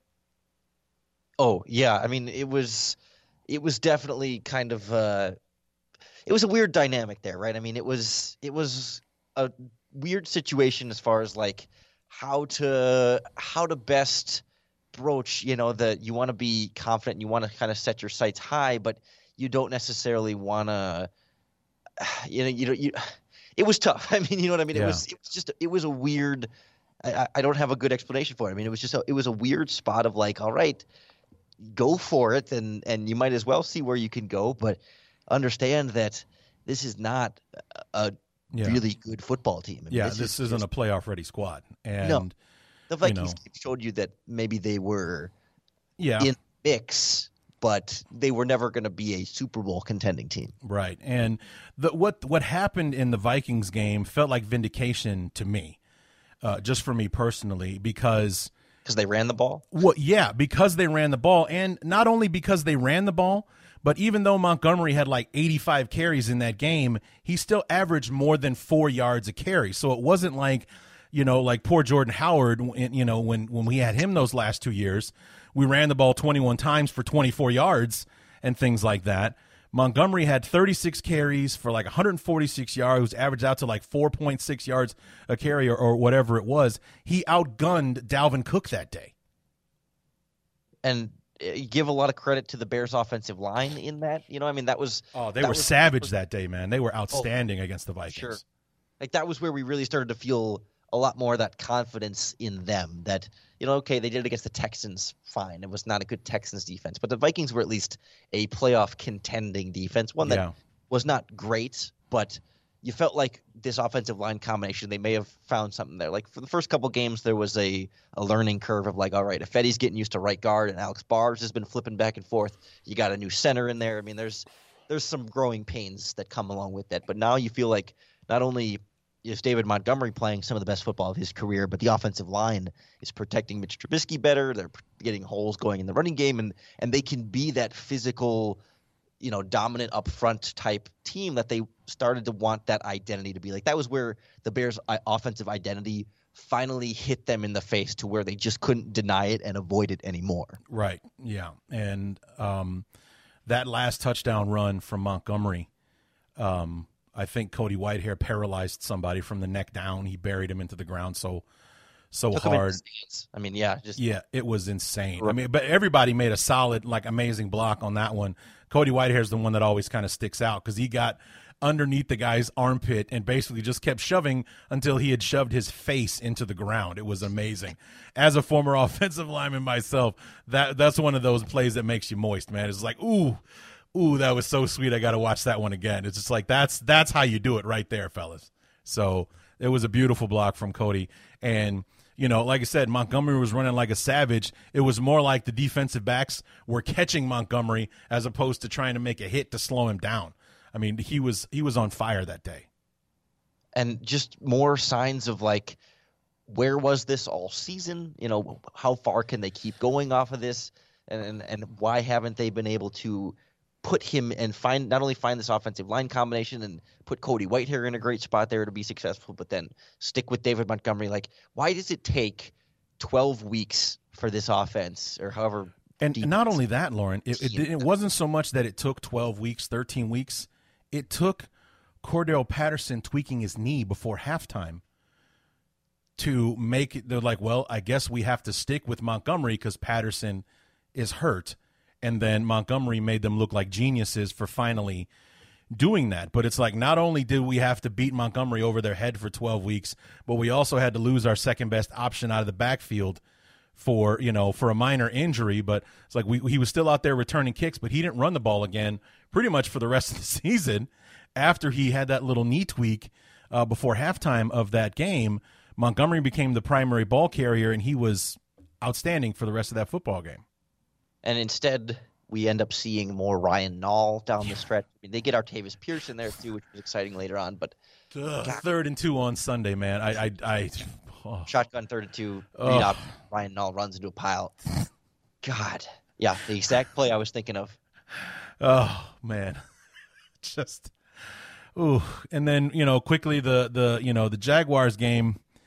That's one where we pulled away we had our most productive third quarter of the season where we literally doubled our offensive output for the third quarter because we had three touchdowns in 11 games or 12 games, whatever it was going into that, and then scored three touchdowns in that third quarter. So we like literally doubled the amount of points we've scored in the third quarter all season long to to pull it away and you know kind of bring reality to the forefront. But 13 to 10 at halftime and we were lucky to have that kind of really made you like what the hell's going on here?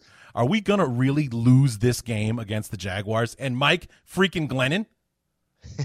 Of all quarterbacks. Of all quarterbacks. Yeah same it was like the same kind of feeling early on in that houston game. Like even the one win or two win teams that the bears are playing they still can't completely dominate for a full four quarters. Like yeah. at least they learned how to finish a blowout and like keep the foot on the gas and pull away in the third quarter and really like dominate a team by the end. But again, defensive coaching, defensive effort. Uh, you know, trying to stop Mike. Mike Glennon should not have been able to put up ten points in that first half. I mean, No.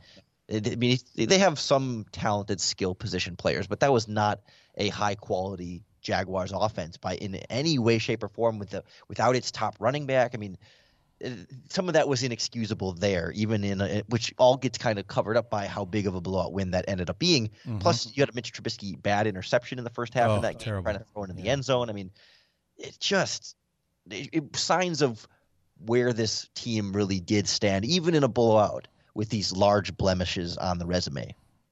Yeah, and uh, you know, and Mitch kind of made it a daily double because he did it the week before against Minnesota in a much more high stakes situation. You know, if he just hangs on to that ball or takes the sack or even throws it 85 rows into the backfield, um, you know, we put Cairo Santos out there, we kick the field goal. It's, you know, 33 to, or actually like 36 to 27, I think. But no, it would have been 33 because it was 30 to 27 when he throws that interception. And we've given the momentum and everything and the football back to the Vikings in a situation where they they stopped us in the red zone. Where you know they finally stopped us, and we give the ball back to them. And thank God the defense stepped up and got the ball back uh, for us. You know, even though they ended up giving up 190 yards or whatever it was to Dalvin Cook in that game and uh, and everything, they stepped up when it counted in that one, and they bailed Mitch out. Same thing in in the Jacksonville game. Two plays after Mitch throws that stupid ass interception in the in the dude, there were like nine people in the end zone. Six of them were Jaguars, and he threw it anyway. It's like Jesus Christ, come on, Mitch. You know you can't do this stuff, man. And then two plays later, Roquan bails him out by intercepting the ball, and and then the Jaguars decide to play, you know, two rushing, nine dropping back, so we get the easiest first down in the history of football that made a 50 yard field goal, a 40 yard field goal to make it 13 to 10 before halftime. Because if they if they hadn't if they'd been tied heading into halftime, I mean how how I mean it's just how bad does that look, right? But yeah, but just the worst. right. Even even as the narrative kind of continued of the Trubisky redemption tour and the improvement, it, it, there were uh, plenty of the same old Mitch moments in there, and I think generally speaks to it, it still being the same Mitch Trubisky, even as the offense had some more success around him. It kind of revealed that those flaws do still exist, and that he was still reliant on the defense. And when the defense was able to kind of get its act together, they could kind of hold up and win some of those games. But we saw Detroit, Green Bay, and Green Bay a second time, and, and New Mhm. Orleans when the defense can't hold up and can't you know keep up against higher quality opponents. That's when your offense with this quarterback is just not good enough. So let's talk about that Green Bay game because there was a lot of hope going into it that you know, well, we've got an we've got an offense now. You know, we, we and granted the defense we faced not top par, not top you know top rate uh, or anything like that, but Green Bay is a good team, but they also don't have an outstanding defense. So it's not like we should have you know we should struggle so mightily uh, against them. And it just kind of boiled down to the fact like we were talking about earlier just being outcoached at every turn when we play green bay. It doesn't really even seem to matter who their head coach is. Their guy's always smarter than ours because that play to Marquez Valdes-Scantling that's the play where i fired chuck pagano because it was not only did he have danny trevathan uh, covering scantling on that play but he also made like the play call was to have Trevathan fake the blitz first and then cover him, which gave Scantling God knows how many. By the way, Scantling four three eight forty. I'm probably guessing that's a few steps faster than Danny Trevathan is at this point in his career. So we're gonna let him get a free release off the line of scrimmage while Danny Trevathan pretends to blitz and then basically watch uh, Scantling's, you know, ass and, and, and the bottom of his cleats, you know, that, that's all he gets to see as he runs in untouched for a 72 yard uh, touchdown. It's like, what are we doing? What, what, whose idea? I mean, we know whose idea it was, but who thought it was a good idea?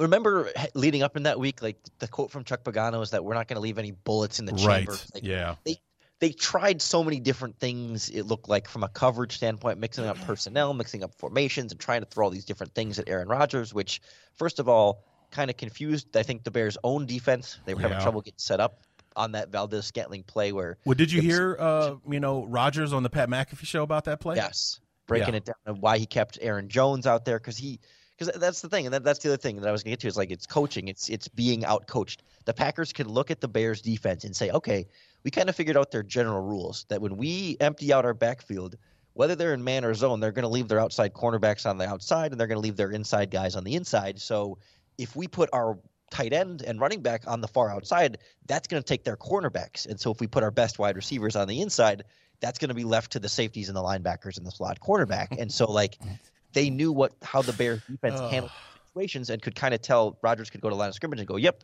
all right, here's here's the rules of the Bears defense and here's exactly how we can exploit them." And the Bears were just totally unprepared and outcoached and like that's why you fire Chuck Pagano or have Chuck Pagano retire. Yeah, yeah. I mean, it just, yeah. Oh God, what a bad, bad call. Just mix uh, it up. on that one. You know, yeah.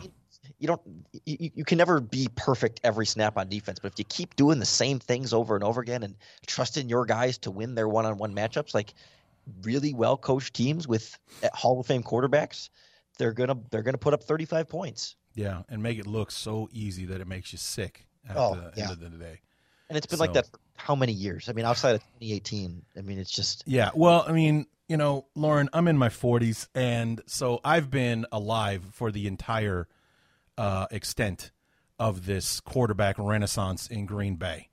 Okay, because when I was a kid, Green Bay was a W on the schedule every single year, twice a year, every year. You know, it was a tough game at times because in '85 they had some battles with the Packers, even though they were ringing everybody else out. The Packers always gave them a tough game, but in the end, kind of like how it is now, in the end, the best team always won, and it was always us. And then in the 90s, they bring this country kid named Favre out there, and the next thing you know, you know, he's racked up 40 wins, and you know, we had like a 40 game lead in the uh, in the rivalry. Then those guys come around. Now we're six games behind uh, the Packers in that rivalry, you know, and Rodgers is 21 and 5 against the Bears and you know, including an NFC championship win that, you know, got him his one and only Super Bowl uh, victory and everything. And it's um it's been disgusting to watch because for someone like you, you were born after 92, correct? yes So this bit. is all you've known as far as Bears and Packers, and I unfortunately remember better times when Payton and you know Singletary and Hampton and all those guys used to send guys like um, uh, Tolzien and uh, Zorn, you know the, the the former coach, you know he was their coach for a while, would wring these guys' necks for sixty minutes and easily walk away with a victory against Green Bay. Minnesota was the threat in the division back then, not Green Bay or Tampa or Detroit. Those were the easy days. It was Minnesota that we had to worry about. Now we pretty much have to worry about everybody because that's where we are these days. except for Detroit. I mean, yeah, well, except for Detroit. Detroit won uh, that one game. I mean, we can't. I guess maybe not this season, but generally speaking, the Detroit. But I, you know, I've I've heard stories about the Packers of the '70s and '80s and how desolate of a time that was in Wisconsin. But uh, yeah, never got to experience any of that in my life. Yeah, those were the good days.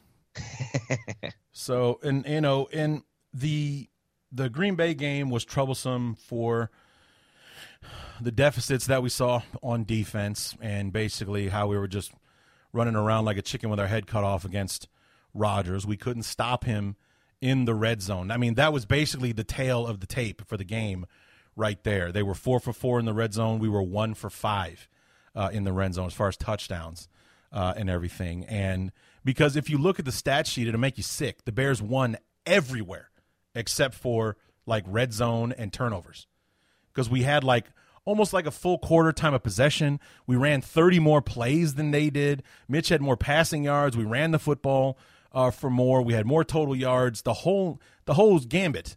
But we lost in three places. We lost red zone. We lost the turnover battle two to one, and obviously we lost in the scoreboard. But it's like if if I read you the stats, you would not believe the Bears had lost the game. I mean, when you get to the Aaron Rodgers four touchdown number, it's it's a little bit. But yeah, otherwise, that one becomes hard to believe, but still, you know, it's just, you know, it, it was also kind of like the, that the the Titans game was like that, where you Yeah. look at that, like we had like three times the yardage that they did, and somehow we lost that game, twenty four to three. I don't care about those garbage touchdowns at the end; those don't count. The Titans kicked our ass somehow, and st- statistically, we ran them off the field, and somehow they were the dominant team that murdered us that day. it just kind of shows you like how easy it ends up being for those, I mean, especially Rodgers, but like even the Titans too, where like they don't they don't need to have big statistical performances because everything is just so efficient. Yeah. It's just it's it's they score every time they get the opportunity to do so. They don't have to, you know, there's no Uh, not a lot of wasted yards, not a lot of wasted possessions, not a lot of, you know, turnovers or other those sort of like game changing big time plays that alter the game. And Rodgers is just accurate and they have a couple of big explosive plays in there and he scores when he gets the opportunities and the Bears don't. And that's I mean that that's the result of the game and that's that's where those two franchises stand. Yeah. And then of course the not one, not two, but three interceptions that Aaron Rodgers threw in that game that we did not take advantage of. And when you play an Aaron Rodgers, you can't let him he does a he doesn't make those mistakes so you have to make him pay for them every single one. And we didn't. And who knows? And that and that's the other thing. There's a lot of that going around with this team this year was that there are a lot of like you know who knows what would have happened if we did this? Who knows what would have happened if uh, Kindle Vildor makes that one interception because that was like the one play where it looked like we outsmarted him yeah. You know, because Vildor just stepped right in front of the football. Like he didn't see Kendall there, and he just steps in front of the ball, hits him hand in both of his goddamn hands, and he doesn't come down with it. It's like, come on, dude. You know, it's like I don't know what his field position was like, but I feel like that's a pick six right there. You know, where you step in front of the throw like that, and it's you and Aaron Rodgers, and I'm pretty sure you can outrun him. So let's make that happen.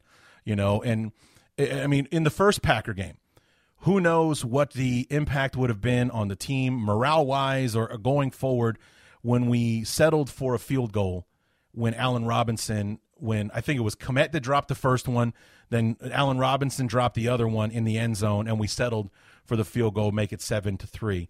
But who knows what it was like for who would what it, what impact it would have had on the game, what impact it would have had on Green Bay to know that they're in for a game with us when we answered their opening drive touchdown the way that we didn't, you know. But who knows what would happen? Same thing with, you know, moving forward finally to the Saints game. Who knows what the impact would have been if Javon Wims doesn't drop the ball? You know, he catches that ball and we finally get a to put Matt Nagy put himself in a position to finally be the smartest guy in the room because the Saints did not see that coming. They didn't see it coming because not only was Javon Wims wide open, but David Montgomery was wide open down the seam as well after he pitches the ball to Cordarrelle Patterson. So I mean, we had the Saints dead to rights all over the place on that field on that play, and Wims drops the ball and ruins everything. it, it, was a season of, of so many of those like what ifs and like some of that stuff I'm sure is just kind of random luck and, and, and chance and those sort of things. But man, when it happens over and over again, you, you can't help but like point a finger. You know, it's it's it, at some point it's it's organizational. It's a team yeah. thing. It's it's a focus thing. It's a concentration thing. I mean, I, and each of them individually, you can make arguments. Well, Kindle Vildor is a, a, rookie fifth round pick defensive back. You don't expect him to catch every every interception that's his hands. I mean, you know, you can you can go through each one, but man, when when you start to have a whole collection of like an inch off here, a second off there, and a, a drop pass here, and a field goal settled for there, and a dropped interception He, I mean, it those add up, and it, at some point you have to say it's more than just good luck or bad luck when those plays don't go your way. There's there's something about how the team mentality is, how the team reacts to those situations, and and how how avoidable some of them may or may not be. Yeah, and, and my favorite what if uh, of the season is what ultimately cost us the Lions game, believe it or not because we after the Lions scored the go-ahead touchdown, they're up 34 to 30. Mitch and, and company drive the ball down the field and have to score a touchdown. But if you remember earlier in the football game, whether it was our first touchdown or our second or something like that, Rashad Coward gets bowled over on an extra point and the Lions block it. Mm-hmm. If they don't block that extra point, Mitch and company are going for a field goal, which they were well in range of at the end of the football game and not trying to score a touchdown and looking like all of a sudden looking like the most incompetent in, team in the NFL. Allen Robinson running out of bounds early. uh, trying to do a quick play or quick draw or whatever on that fourth down play where the Lions just you just it looked like a Tecmo Bowl where the defense has got your offensive play picked out and you just see the defense swarm the swarm the backfield and sack the quarterback. That's exactly what that play for Montgomery looked like when we went short on fourth and one and lost the football game. And, those exact examples, I mean, you, you see so many similar situations throughout the season. You know, there was a, a fourth down, I think it was a fourth down against the Saints where Trubisky's scrambling and, and runs just short of the first down marker. And it's like, I come back to that same like is it fluky bad luck or is it a team that has a lack of awareness of the first down marker? I mean, Anthony Miller catching passes and then running backwards. I mean, are the right things being emphasized? Does the team have the discipline from the leadership standpoint from the top down that just really seems to be missing and, and permeating, not directly causing all nine of their losses, but certainly making it a lot more difficult? Yeah, yeah, so many of those moments. I mean, and, and, it just seemed like that was one of those moments where you'd see Mitch dive for the first down marker or something like that, and instead he, as like he had a tra- he had a defender trailing him, and he had a DB coming at him. So I know he's got to make a decision, but it's you know we're only two plays removed from the Bears not scoring a touchdown because of Javon Wims, and that's how we finished that drive. So it was just like the the Wims drop just kind of snowballed into that glorious moment there on fourth down.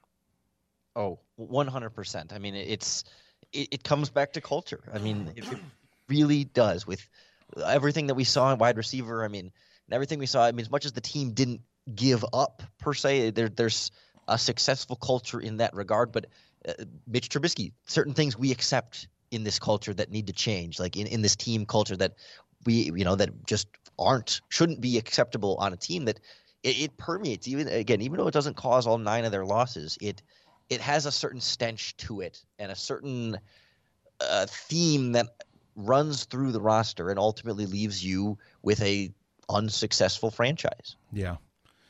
So that's the year, and and so we move forward into the off season. That that that gray wasteland of time that doesn't have football in it. Um, well, I mean, we get football for a few more weeks, but after the Super Bowl, that's when it really starts to get ugly. But um, who are you bringing back next year? I mean, because there are guys, we got a lot of guys under contract and everything, but who's gone right now? Who are you? Who's our? Who's going to be a salary cap casualty? Who's gone just for the sake of being gone? Like we don't want him here anymore, uh, kind of thing. You know, if you're Ryan Pace, and unfortunately Ryan Pace is still Ryan Pace um, and these are your decisions to make. You know what what sacrifices or decisions are you making for this team? I'll admit I haven't d- dove in all the way in, but I know like off the top of my head, Jimmy Graham's contract is probably one that if he doesn't retire, they'll move on from him. He's going to be 35 and, and had an all right season, but just I think the generally the plan was only one year from him and cut him in the second year. Mm-hmm. I'd move on from Buster Skrine as well. I thought he's been particularly weak as a slot cornerback, and there's some room for, for cap savings there.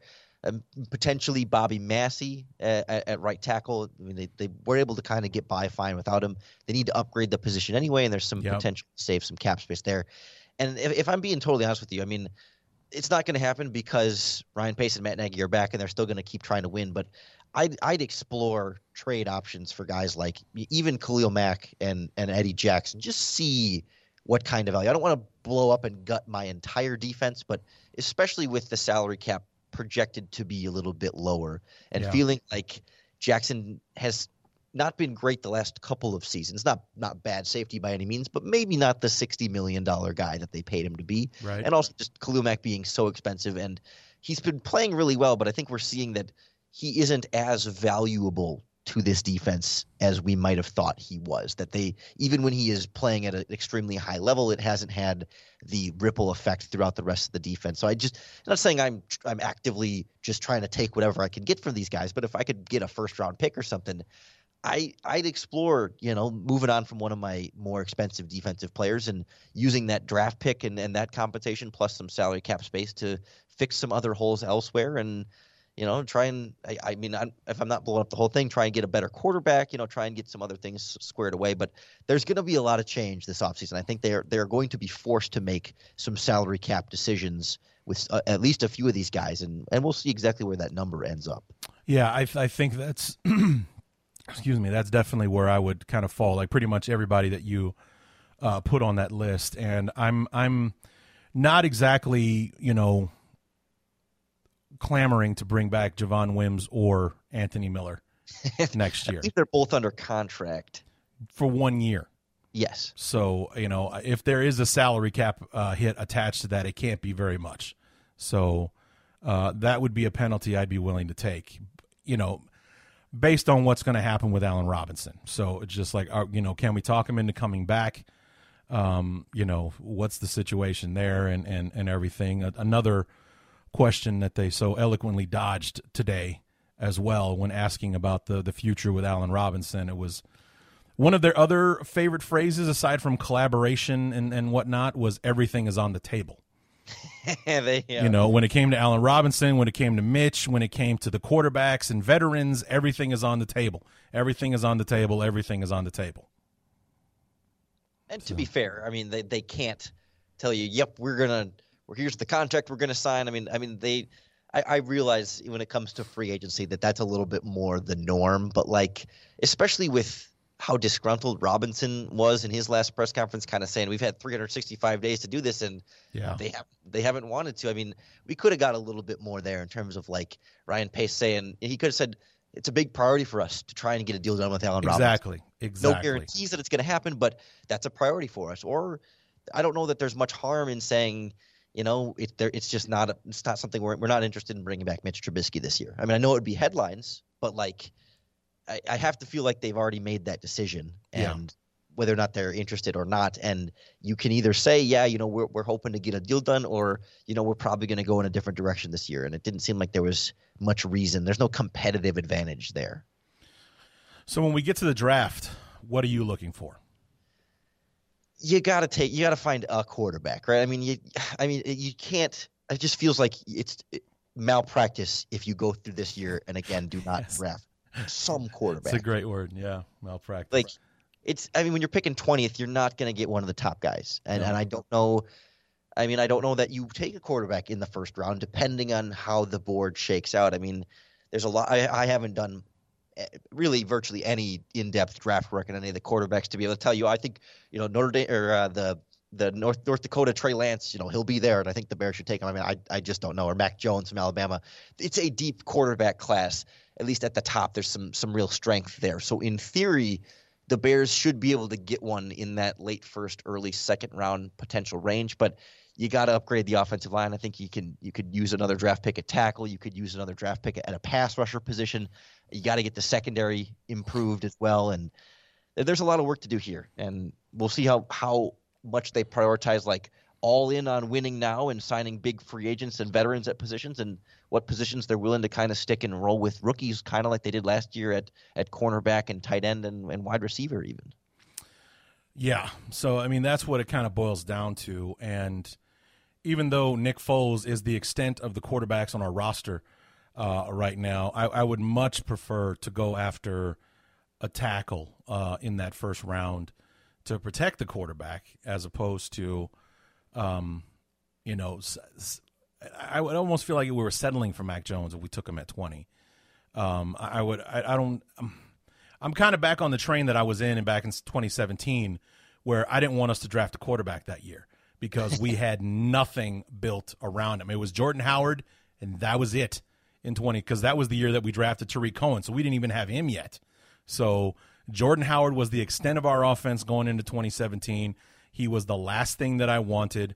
I wanted Jamal Adams to keep building our defense, and instead we trade up, give up four picks to draft the wrong quarterback. And, you know, it's like I never wanted a quarterback in the first place, let alone Trubisky or or anything. I think you and I went back and forth because you didn't like it when I said I don't want Watson, uh, you know, going into that draft and uh, and everything like that. It's just that, you know, I'm I'm more in the fact that I, I want to build up that offensive line. So God forbid we can protect Nick Foles if he's the best we got going into this thing, than, you know, having him get beat to death throughout the year like he did this year. Well, two things. One, uh, very disrespectful to Tyler Bray, who I think is also under contract for next season, and also very disrespectful to all of the elite weapons they had for Mitch Trubisky back in 2017, including Oh, the you know. Josh Bellamy. I Yeah. think they they still have Kendall Wright at that point. I mean, Yeah, it wasn't, uh, Sims, that wasn't- was roster man. Yeah, Marcus Cooper. No, he was a DB. Markus Wheaton. Wheaton, that's it. Markus Wheaton. Yes. Uh, Inman- I just probably just got the roster up. At Dion Sims, Adam Shaheen, Benny Cunningham in the backfield. Oh man, Yeah, that, we had some horses on that team, bro, for sure. Yeah, God, that was a mess. Absolute wrong time to take a quarterback, man. It absolutely was, and they went all in. Well, and and I think somebody asked this during the press conference with Pace. I think I don't remember the exact way they worded it, but like similar situation to now. You have a a head coach heading into the final year with a lot of pressure to win now and a strong need to draft a potential rookie quarterback of the future. But you know some some really conflicting dynamics there with a quarterback opening and uh, a potential lame duck head coach. I mean, this is we're in some some similar. I mean, like to your point, they're much more built around the quarterback. Sure. Right. I mean, we'll see how that changes this offseason with Allen Robinson and the offensive line, et cetera. But like, they are in a better spot than they were in 2017. But it is another potential lame duck coach year where you could draft a rookie this year and then have that rookie get two head coaches in his first two years, two offenses, two everything. Yeah, and then we're we're you know, and then God forbid the Bears become a team like uh, Arizona or Miami or something like that. That you know, the, with the way they're talking about Tua, they might end up taking you know uh, Justin Fields at number three, and and you know maybe shipping Tua off somewhere one year after drafting him fifth overall, and you know, and things like that. Maybe the Bears be like, "Yeah, we'll take Mac Jones this year, and then next year, oh." Hey, we'll, we'll take the guy that replaced him in, in Alabama, whatever that kid's name is, and then he'll be our, our top pick uh, next season. We go two years in a row drafting a quarterback in the first round. Wouldn't that be a lot of fun? I mean, it. I I like the. I I'm okay with the idea on paper, like the the premise of the drafting drafting multiple quarterbacks and, and making sure you find the right one. Absolutely, but there's a certain patience that's going to be required with successfully developing quarterbacks and identifying whether or not the player that you have is the right player. And uh, still not sure this is the right coaching staff to properly identify Right. that the rookie quarterback that they may select is indeed the guy once they even have him in the building. Yeah, and then an, another reason why, you know, if we had to get rid of one of them, Pace should probably should have been the one to go because he took three swings at this quarterback thing and we didn't get any of them right. So you know, we got Glennon, that was a big no. Then Trubisky, talented kid, but just not a professional, you know, franchise quarterback. He'll probably be a backup the rest of his career. And then bringing in Nick Foles.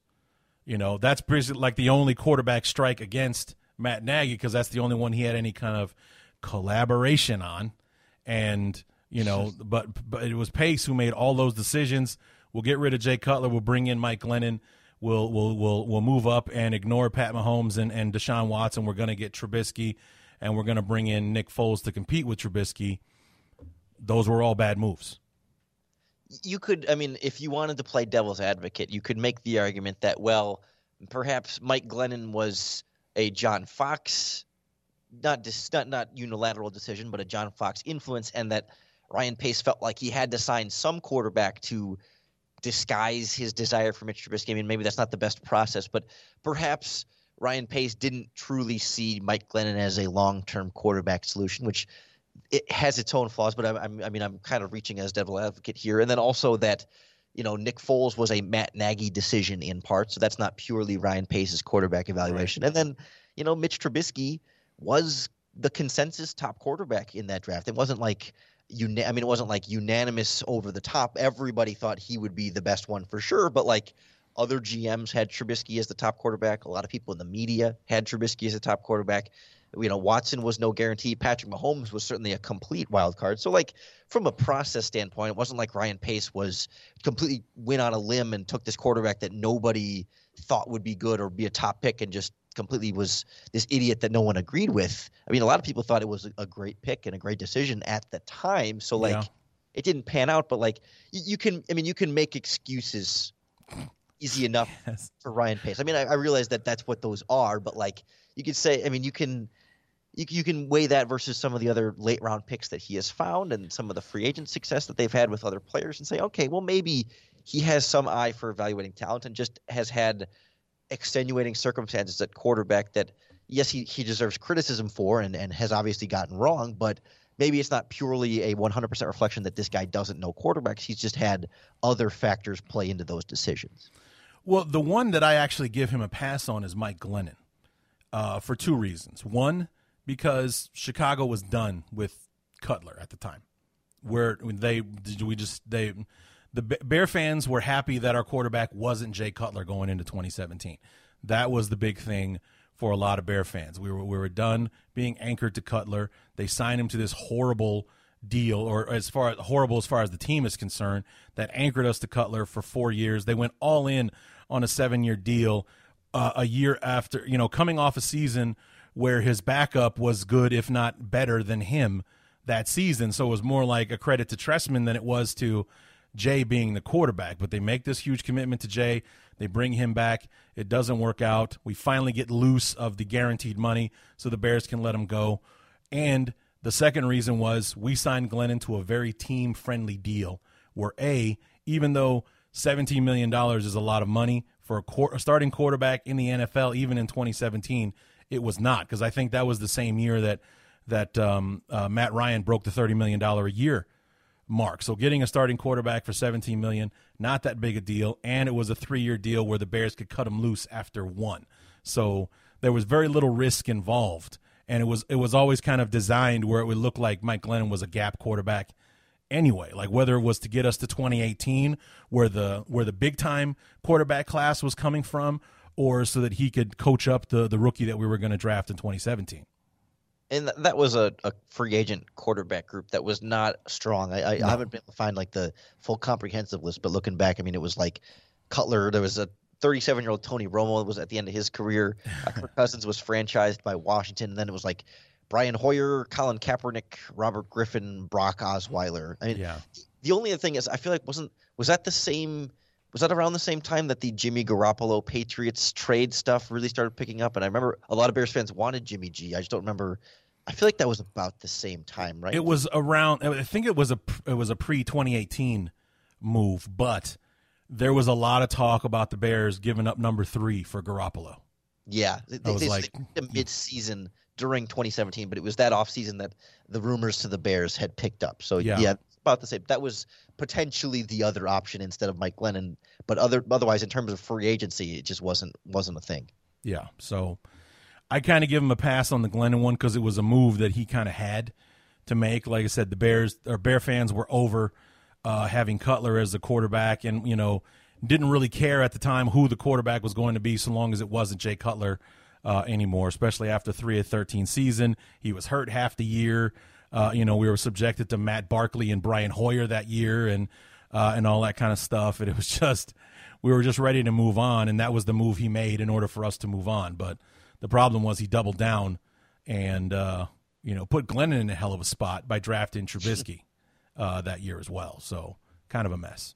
Uh, again, like process wise, yeah. did they go about it the right way? Not even a little bit. No. Yeah, th- th- that's why you know, even more so, like again, you can look at the results of the quarterbacks that they they they and the results of their wins and losses, but like, have they gone about things always in the correct ways? And it sure doesn't feel like it. No, no, it doesn't. So, so yeah, we got an interesting schedule next year. I mean, I, are we having a 17th game? Is that official yet, or is it still something that has to be talked about this offseason? Do you know? I am not. I'm not sure on that. I'm. I. It's my understanding that like, if if I'm correct, that it's not officially official, but it is assumed to be happening for sure. But it hasn't actually been formally. But I'm not. But I'm not 100 percent sure on that. Because we got the NFC West and the AFC North next year. So the Steelers, the Browns, the Bengals, and the Ravens. Hip hip hooray! Three playoff teams there. Um, then we got the Niners, the Rams, the Seahawks, and the Cardinals. And then same place opponents. I think we get Tampa Bay again. Let me see. Right. Yeah. They a, second in, a, in division. Yeah, we get the Giants again. They're the second place team. We're already playing the AFC or the NFC West, so that's the Rams. And then yeah, Tampa Bay second place. So we get Tampa Bay and the Giants. And if the rumors are true, the other, the 17th game would be the second place finisher for the AFC West, which would be the Raiders.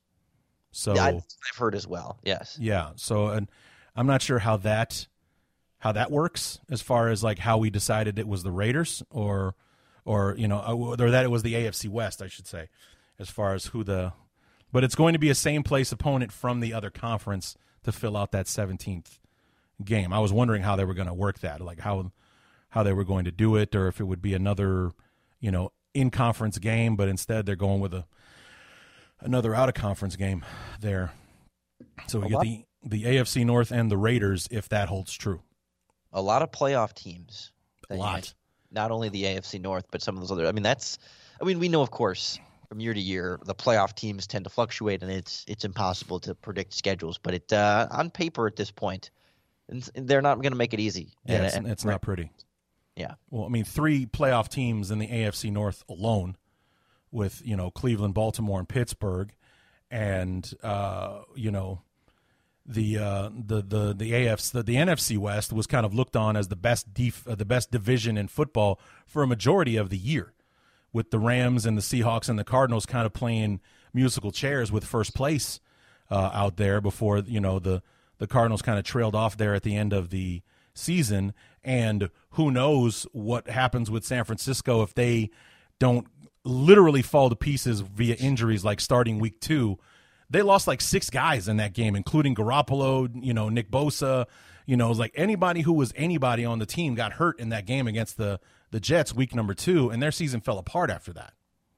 and we can presume that you know some of these teams are going to get worse and some of these teams are going to get i mean the 49ers are probably going to get better i mean they're going to be healthier and they might make some change but like the pittsburgh steelers certainly feel like they're going to get worse and they're, Yeah. they're in a, in a negative direction and uh, that's what's that's what's so difficult about a lot of this. I mean, some of those AF, some of those NFC West teams, like you said, were so volatile. I mean, we don't we don't even know if the Seahawks are good. I mean, you know, like it's it's just a weird and like the Rams were winning games with their backup quarterback, and there's uh, it was floated out today that they could be one of the teams interested in trading for Deshaun Watson. I mean, there's a lot is going to happen with The Rams would be that they they'd send Goff and draft picks for Deshaun Watson. That was what draft picks?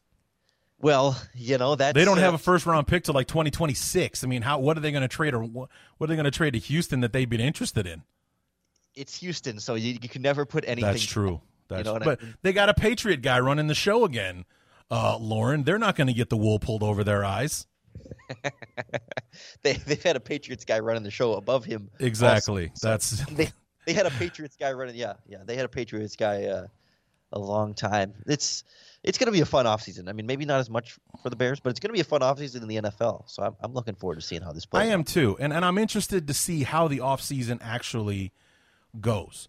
Will now that that that you know, I mean, even though we're hitting more cases every day and, and all that kind of stuff, now that we've kind of got a handle on COVID, or at least a handle on how to get to daily life in the NFL with COVID, you know, will there be OTAs? Will there be mini camps and stuff like that this year?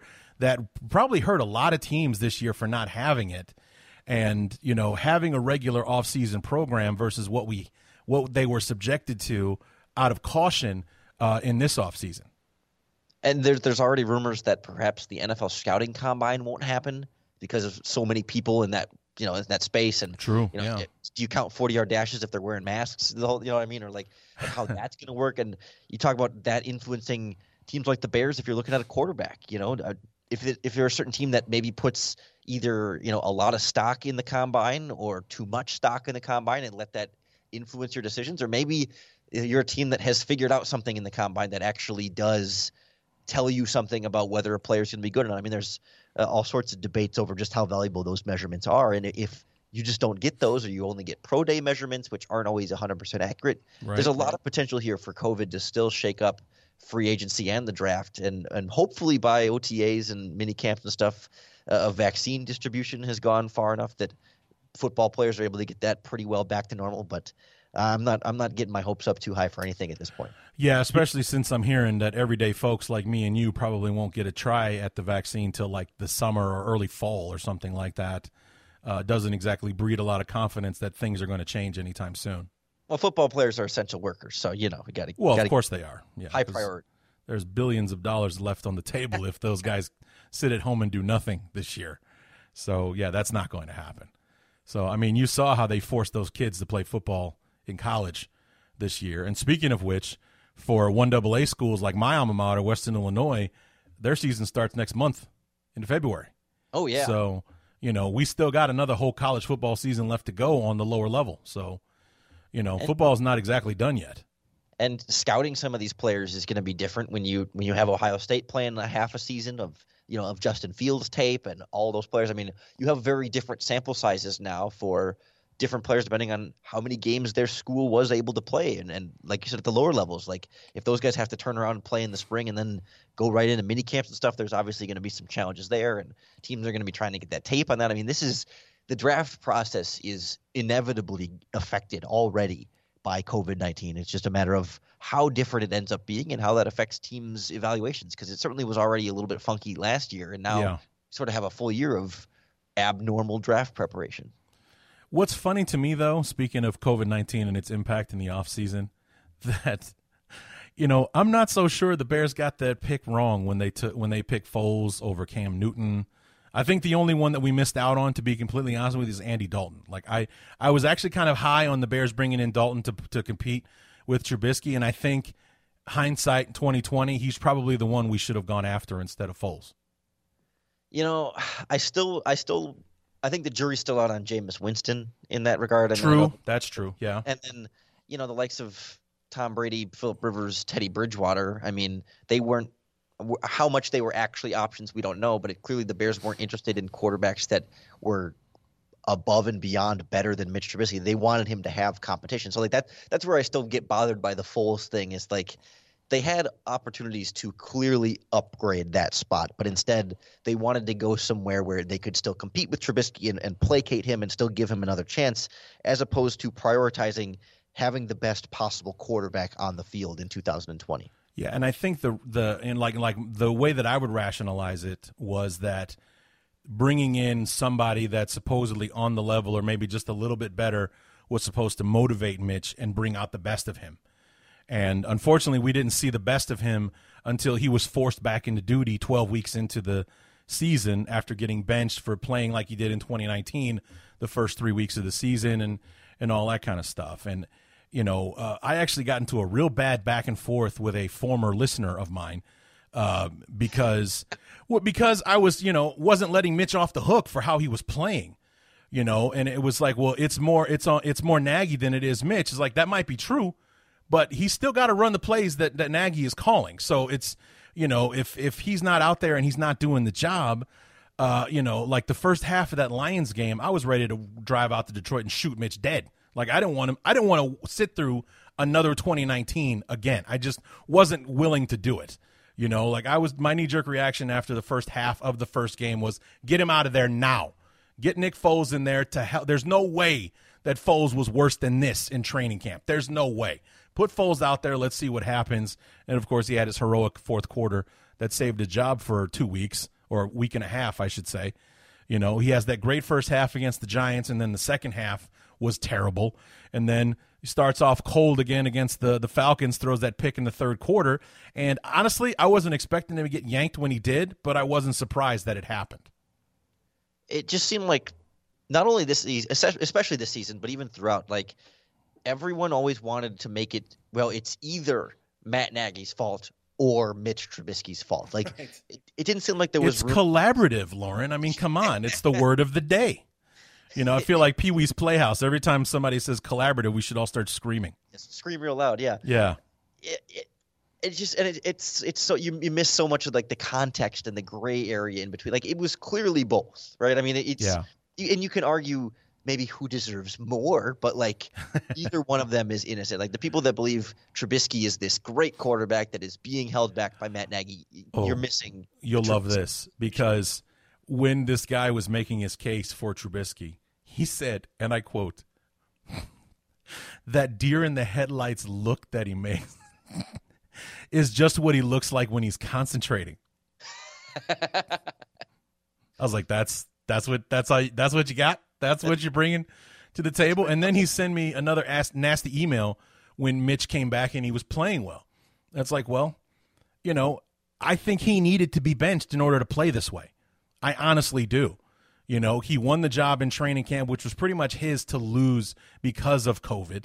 Like, who knows how differently that would have gone if we had a regular off season and and and Foles has the time to build chemistry with everybody and is taking equal snaps and uh, with the first team and, and all that kind of stuff.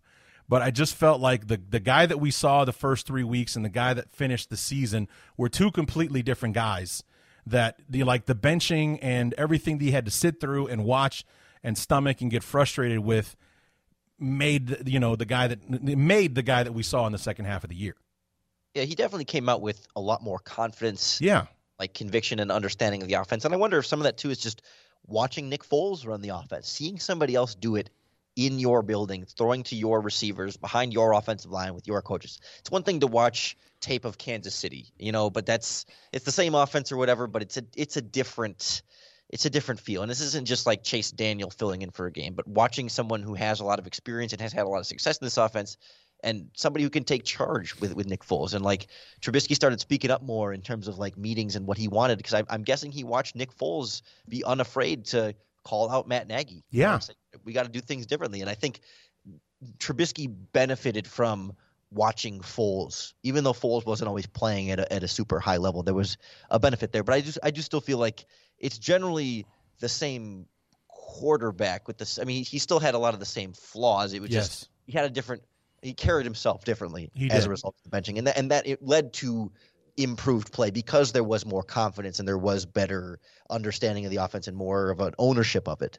Yeah, and then it kind of goes back to that comment that he made about the culture and what you're willing to accept. I think before he was willing to accept the orders that, of his coaches and what he did, not realizing that it was just as much a part of him saying what he wanted to do, which is probably what he did learn from Nick Foles. Like, dude, you got to speak up. If this is what you want to run, if this is what you feel like you can run best, then you got to tell them that. And they'll listen to you. You go out there, you show them, you do it in practice or whatever, and, and things like you got to step up and say something, not just be the good soldier and do what you're told. It's, you know, that's part of it, but it's not all of it. And I think that it was necessary for him to do that. And then, you know, a couple more before I let you go here. I know we're running long here, but like like we always do. But where do you fall on the thought? Because I had a buddy of mine ask me, um, is the season any different if Mitch plays the whole season? Like if they stuck with with Mitch and we ride through all the way to where we are now, how many more games do we win? My answer to him was zero. I didn't think we win any more games than we do. As a matter of fact, with because I thought the benching was so essential to who he became in the second half of the year. I think there's actually a game or two that we lose. Like I don't think we beat Tampa Bay if Mitch is the quarterback of that game. Yeah, I, I kind of as soon as you said that question, I kind of thought, yeah, they might lose more games had Yeah. had they made that change. Although, I mean, I, I wonder if you know, you say you don't bench Mitch Trubisky in week three, you then you start to have the offensive line troubles. I mean, part of the part of what happened with Nick Foles was you know the offensive line was injured in front of him. Absolutely, yeah. the offensive line, and then and then Foles got hurt, and and Trubisky came back and got the job back and kept it. But like, you wonder if if Foles hadn't come in right away, and maybe Trubisky starts the first eight or ten weeks, and Foles comes in after the bye week, maybe with that offensive line combination. If you don't get a very different Foles experience over the second half of the season compared to the Foles experience that we got, and maybe a very different Mitch Trubisky experience over those those games. Maybe, maybe you don't beat Tampa Bay, but maybe you beat Green Bay in one of those. I mean, you know what I mean? Like, Yeah. Uh, so many different ways. I mean, if you assume that you start Trubisky all 16 games, I don't know that you win eight games this season. But No. if you if you go back in time and reverse the Mitch Trubisky benching in week three, and then maybe Trubisky gets benched later in the season and Foles has a different dynamic, maybe you have more of a different outcome than the other hypothetical. Yeah, yeah. Because I just like with with all things uh, being equal, and and you look at you take everything on at face value for what it was at the time. Like I don't think we beat Green Bay because it was a lot of Foles and his poise that got us where we were at the end of that uh, game. That that led that game winning drive to the Cairo Santos uh, field goal, and then um, you know I certainly don't. we were horrible against the Rams. I think that one could have been an even bigger disaster uh, with Mitch out Mhm. there trying to make something happen where there was nothing and throwing more interceptions than and things like that. Um, you know, it just you know, and I don't think we take the Saints to overtime in that game uh, as well. So I there's a lot of things that I don't see happening with Mitch out there. because of the Mitch that was, you know, wasn't quite as confident and wasn't speaking up and wasn't taking car- charge and, and control of his fate in the offense. And then it's like the last um, the last six weeks of the season, he's like, screw it, man. I'm probably out of here anyway, so I'm going to do whatever the hell I want, or I'm going to do what I, you know, I'm going to do what I know how to do, or I'm going to speak up and say something. What's the worst that's going to happen? What are they going to do? Bench me? They already did that, and you know, they, and they they saw that that didn't work out, so they're stuck with me now. So we're going to do this my way. And for the first five weeks or so, it looked like that worked out just fine. Yeah, it, it was so critical, I think, for Mitch Trubisky's future. I mean, I to sacri- to improve his. I mean, I, like I realized that he didn't win a lot enough games, and, and I think it ended on a, a low enough point with the Packers and Saints losses that he's not like drastically changing anybody's mind. But I think Right. he made himself some money this Mhm. offseason. He's he's not going to go somewhere to be signed instantly as their guaranteed week one starter, but maybe he goes somewhere and competes to start as opposed to going somewhere as purely the backup. You know, like more like Marcus Mariota to the Raiders type deal than Yeah. you know Chase Daniel to the Lions type deal. Right. Yeah. Agreed. Wouldn't it be funny if you went to San Francisco to compete with Garoppolo? I mean, it, it wouldn't be a terrible fit. I mean, the way that no, it wouldn't. I mean, I like the way that I hear it'd probably be the best fit for him uh, to go out to San Francisco because they run the ball a lot more. They're they're killer. But they're basically they're they're what we want the Bears to be, or traditionally, they're they're a run first kind of offense. They're staggering uh, on defense, which might also change because their defensive coordinator is going to be a head coach somewhere next year. I, I'd like to see Mitch as Lamar Jackson's backup in Baltimore. Ooh, interesting. Yeah. See him run that offense a little bit. I mean, he's not as fast as Lamar, but like it, that's a very run first, you know, and that's that's a team that isn't doesn't require their quarterback to be an elite field reading pocket passer all the time. That you know you can that, that's a team that has been able to maximize the mobile quarterback in that way. That I think it'd be fun to see Mitch. I mean, he wouldn't be competing to start there. It wouldn't No. be the ideal opportunity for him in that regard. But But he's an upgrade from Robert Griffin for sure. and and uh, the Penn State kid Trace McSorley was their other backup. Oh dear God, yes, definitely, yeah, absolutely. So, oh, okay, Lorin, I think we've beaten this one into the ground. I think I can let you let you go now. Get yourself a late dinner, and uh, as always, man, thanks so much uh, for for coming on and, and you know spinning the yarn for me with uh, with this year in review stuff. And um, you're going to be doing five five five shows a week during the off season. What do you got planned for Locked On Bears? That's the plan for now. I mean, I don't think we'll keep it up all off season. We we tend to tone it back a little bit when there's really uh, the dead months of summer, but especially with free agency and the draft, we're still chugging along, still uh, still bringing that daily Bears news and analysis to try and have some fun with it and bring a little bit of a different perspective to it. Try not to rehash the same things everybody's always talking about, and have some fun with it along the way. So it'll be Yeah. fun, and I'm sure you you will be back on there very soon, if not uh, if not regularly. Well, I plan on having you because remember last year we did the what if with the seventh seed, and uh, you know what if the Bears uh, had played, uh, you know, made the playoffs a couple of more times during the Lovie era because there was a seventh seed and how that would have worked out, and you know I'm trying to think of some ideas to, you know, like you said, and to not just keep regurgitating the same stuff over and over again, and and you know try to have some fun things like that. Like I'm a buddy of mine and I are planning on doing a, a, a like a watch along uh, type thing to watch like an old Bears game or something like that, and you know, like you can watch along with it and hear us commentate it basically and whatnot like that. So I've got some plans. Uh, you know, I want to I want to stay active in the off season because I know that it's going to take a nuclear holocaust for there not to be football in the fall. So it's not like this past off season where I was almost completely inactive because I wasn't sure there was going to be football in 2020. So I was hesitant to get excited about a season that might not take place. Well, we all know there's going to be a cold day in hell before the NFL doesn't play football. So there's going to be a 2021 season.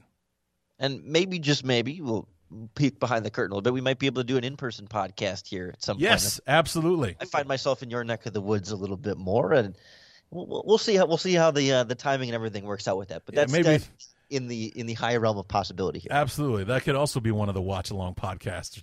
Oh, yeah, there well. you go. That, that could be fun.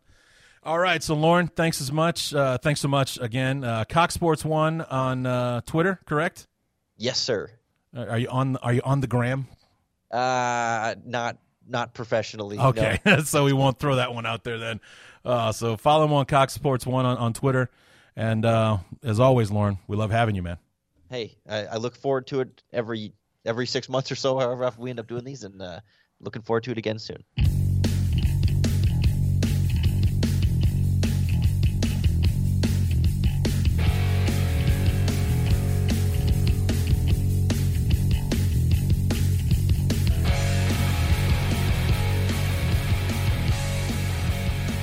Well, there you have it, guys. The year in review, uh, as spoken by myself and uh, our good friend uh, Lorin Cox from the Locked On Bears podcast. Be sure and tune in to, uh, to his show. A lot of good information uh, and analysis being shared there. And, uh, you know, like I said, I, I, plan on being very active during the off season. Um, keep an eye on the social media, BTU underscore Larry at on Twitter and on Instagram. Um, you know, and there's always the Facebook page. Uh, just search Bears Talk Underground, and you'll be able to, uh, you know, join the group, like the group, um, you know, and of course, uh, like and subscribe the the show. Leave a review. You know, some of you are very kind. some of you like to criticize me. That's cool, man. I dig it. But uh, you know, it's uh, always nice to get feedback. So ne- feel free to hit me up, ask me questions, uh, or anything like that. So um, you know, like I said, plenty. I got lots of ideas on stuff that I want to do in the off season because, like I said, I've I plan to be very active.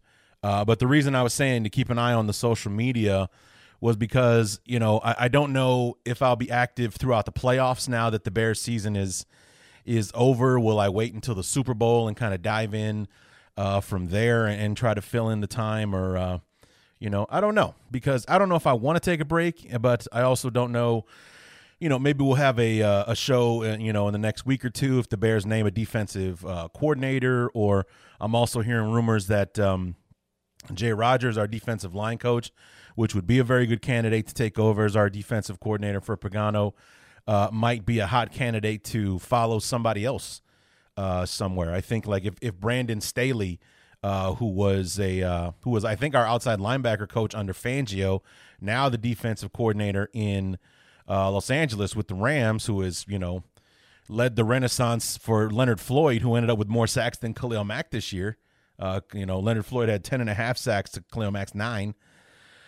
Um, that, uh, you know, he's also a hot coaching candidate uh, as well. And that, you know, maybe Jay Rodgers might join him wherever he ends up going. If, if the Bears, I think, m- you know, miss the opportunity to make him our defensive coordinator. I mean, with with the Bears situation, you heard Lorin and I talk about at the start of the show for like the first 30 minutes. But you know, with with the Bears essentially going into a do or die year, who are you going to pull in as far as like a hot candidate or anything like that when there's no guarantee of any stability whatsoever coming into this situation? It's basically a one and done uh, situation. Then he's out looking for work again, and, and you know why not go ahead and give that job to Jay Rodgers, a who deserves it and one is is one of the best coaches we have. You know, I mean, he basically takes anybody from rookies like you know Bilal Nichols and Eddie Goldman and and and everybody to to guys that are essentially throwaways from other rosters like a like a Brent Urban or um, you know this year especially a Mario Edwards or like in the past Nick Williams and guys like that who ended up uh, leaving the Bears to go off to greener pastures as far as their checkbook is concerned because they played so well in Chicago, they got bigger contracts someplace else. So why not give that guy a shot and, you know, see what he can do with it? And, uh, you know, maybe he would also play more of a Fangio style of defense versus what Pagano uh, was doing. Maybe we'd breathe life back into Eddie Jackson and, and get some produ- productivity out of him, some of those pop plays that he gave us in 2017 and 2018. That would be wonderful to have back uh, in Chicago again. But um, you know, so whenever we announce who our defensive coordinator is going to be, I'm sure that I'll uh, come and do a show, maybe grab a guest to uh, to do that show with me. And then, like I said, going to try to have some fun in the off season. Maybe uh, you know have a creative episode uh, here and there. Um, you know, maybe do like a, a watch along type video. Uh, like a buddy of mine, uh, Ryan Simmons, who if, if any was listening to the anyone would listen to the show last year, uh, he did one of my off the uh, off the subject uh, podcasts where we did like a top ten sports movies uh, podcast, and you know maybe do a watch along with him. You heard Lorin there at the end of the show say that maybe when he and I get a chance to get together uh, during the off season, that maybe we'd do the uh, watch along uh, episode. You know, maybe like watch a you know an old Bears game or something like that. Um, I think I'd like to watch an '85 Bears game with him because he wasn't around in '85, and I, w- I was. I mean, I was only seven years old at the time, but I remember these games, and and uh, you know, I don't know if he's ever had a chance to sit down and watch the Bears or Walter Payton and Dent and Singletary and Hampton and all the Hall of Famers we had on that show on that team uh, in live action. So maybe that's something that we'll uh, do. Or if you guys have any suggestions for games uh, that we could watch, throw them out there, and maybe even uh, you know uh, hit me up with a link so I know where to go find it uh, if that becomes the game. So, but uh, there, you know, and like I said, with one of the great things that I enjoyed this year in 2020 was I I, I seem to just knock it out of the park pretty much week in and week out with my guests. Um, uh, Tyler Raymond, Rashad for the Panthers, you know, obviously Ross Jackson, guys like Lorin Cox, Brad Motter for the Rams, and so on and so forth. I mean, the list goes on and on uh, this year. The Pewtercast guys, love having them uh, on the show. Evan Western, you know, um, uh, Jeremy Reisman, our division guys, you know, uh, Chris Gates, and so on. So, you know, I'm going to use this off season to try to drum up an excuse to have those guys back on the show uh, during the uh, off season. Maybe talk about something other than Bears Lions, Bears Vikings, Bears Titans, and so on uh, and so forth, and just uh, you know talk to them maybe about football in general or whatever we can dig up. So. Um, looking forward to uh, you know hashing some things out. If you guys have any ideas, feel free to hit me up uh, on the on Twitter at btu underscore Larry with your ideas, and uh, we'll see what we can uh, kick up during the off season. Aside from the U- on staples, you know, like the um, free agency preview and review, uh, the draft, and and um, the schedule release, and so on and so forth. So, and I'm also kind of thinking about maybe doing something a little different with the draft this year, especially since we have a first round pick, which will be somebody that most people have heard of before, as opposed to picking for the first time in the in the in the late second round or the third round, where you know very few people outside of that that kid's uh, college fan base knows who they are, uh, kind of thing. That um, that maybe I would kind of look at the progression uh, of the draft. Like maybe if you know after the Super Bowl, I'll uh, I'll have a draft guy on and and we'll talk about you know what does the draft look like now? Who are the hot prospects? Then maybe come back after the combine. What's changed? Who really made a name for himself? Who made some money? Who was a day three pick and now all of a sudden might be a day one or day two? and so on and so forth, and kind of go through the process to see how it changes. You know, like maybe we'll do one after the bowl games, you know, like the Senior Bowl and, and those uh, those type of experiences to see how much it's helping and hurting uh, various players and and so on. So that's kind of like the idea. I just need a co-pilot as far as a draft guy is concerned. So keep your eyes out uh, for that. So anyway, I think it's going to do it, guys. Like I said, keep your eyes on the on the on, on the uh, Facebook and the um, Twitter uh, feeds to see uh, when I might be back. Because, like I said, um, I think I might be taking a break through the playoffs and then back at it after the Super Bowl when the season is officially over and diving into these off-season episodes. Or, like I said, if the Bears hire a new defensive coordinator, anything else in, in the Halas Hall exciting uh, happens, we'll go ahead and, and, and you know step in and, and do something uh, special. So keep an eye on it, and uh, don't forget to say what's up to me on Twitter from time to time. And uh, yeah, close the book on 2020. We're on to 2021 with the guys we got leading the ship, like it or not. So the next time we talk, we'll be looking forward to 2021. And until then, my name is Larry D, and this has been the Bears Talk Underground. Amen.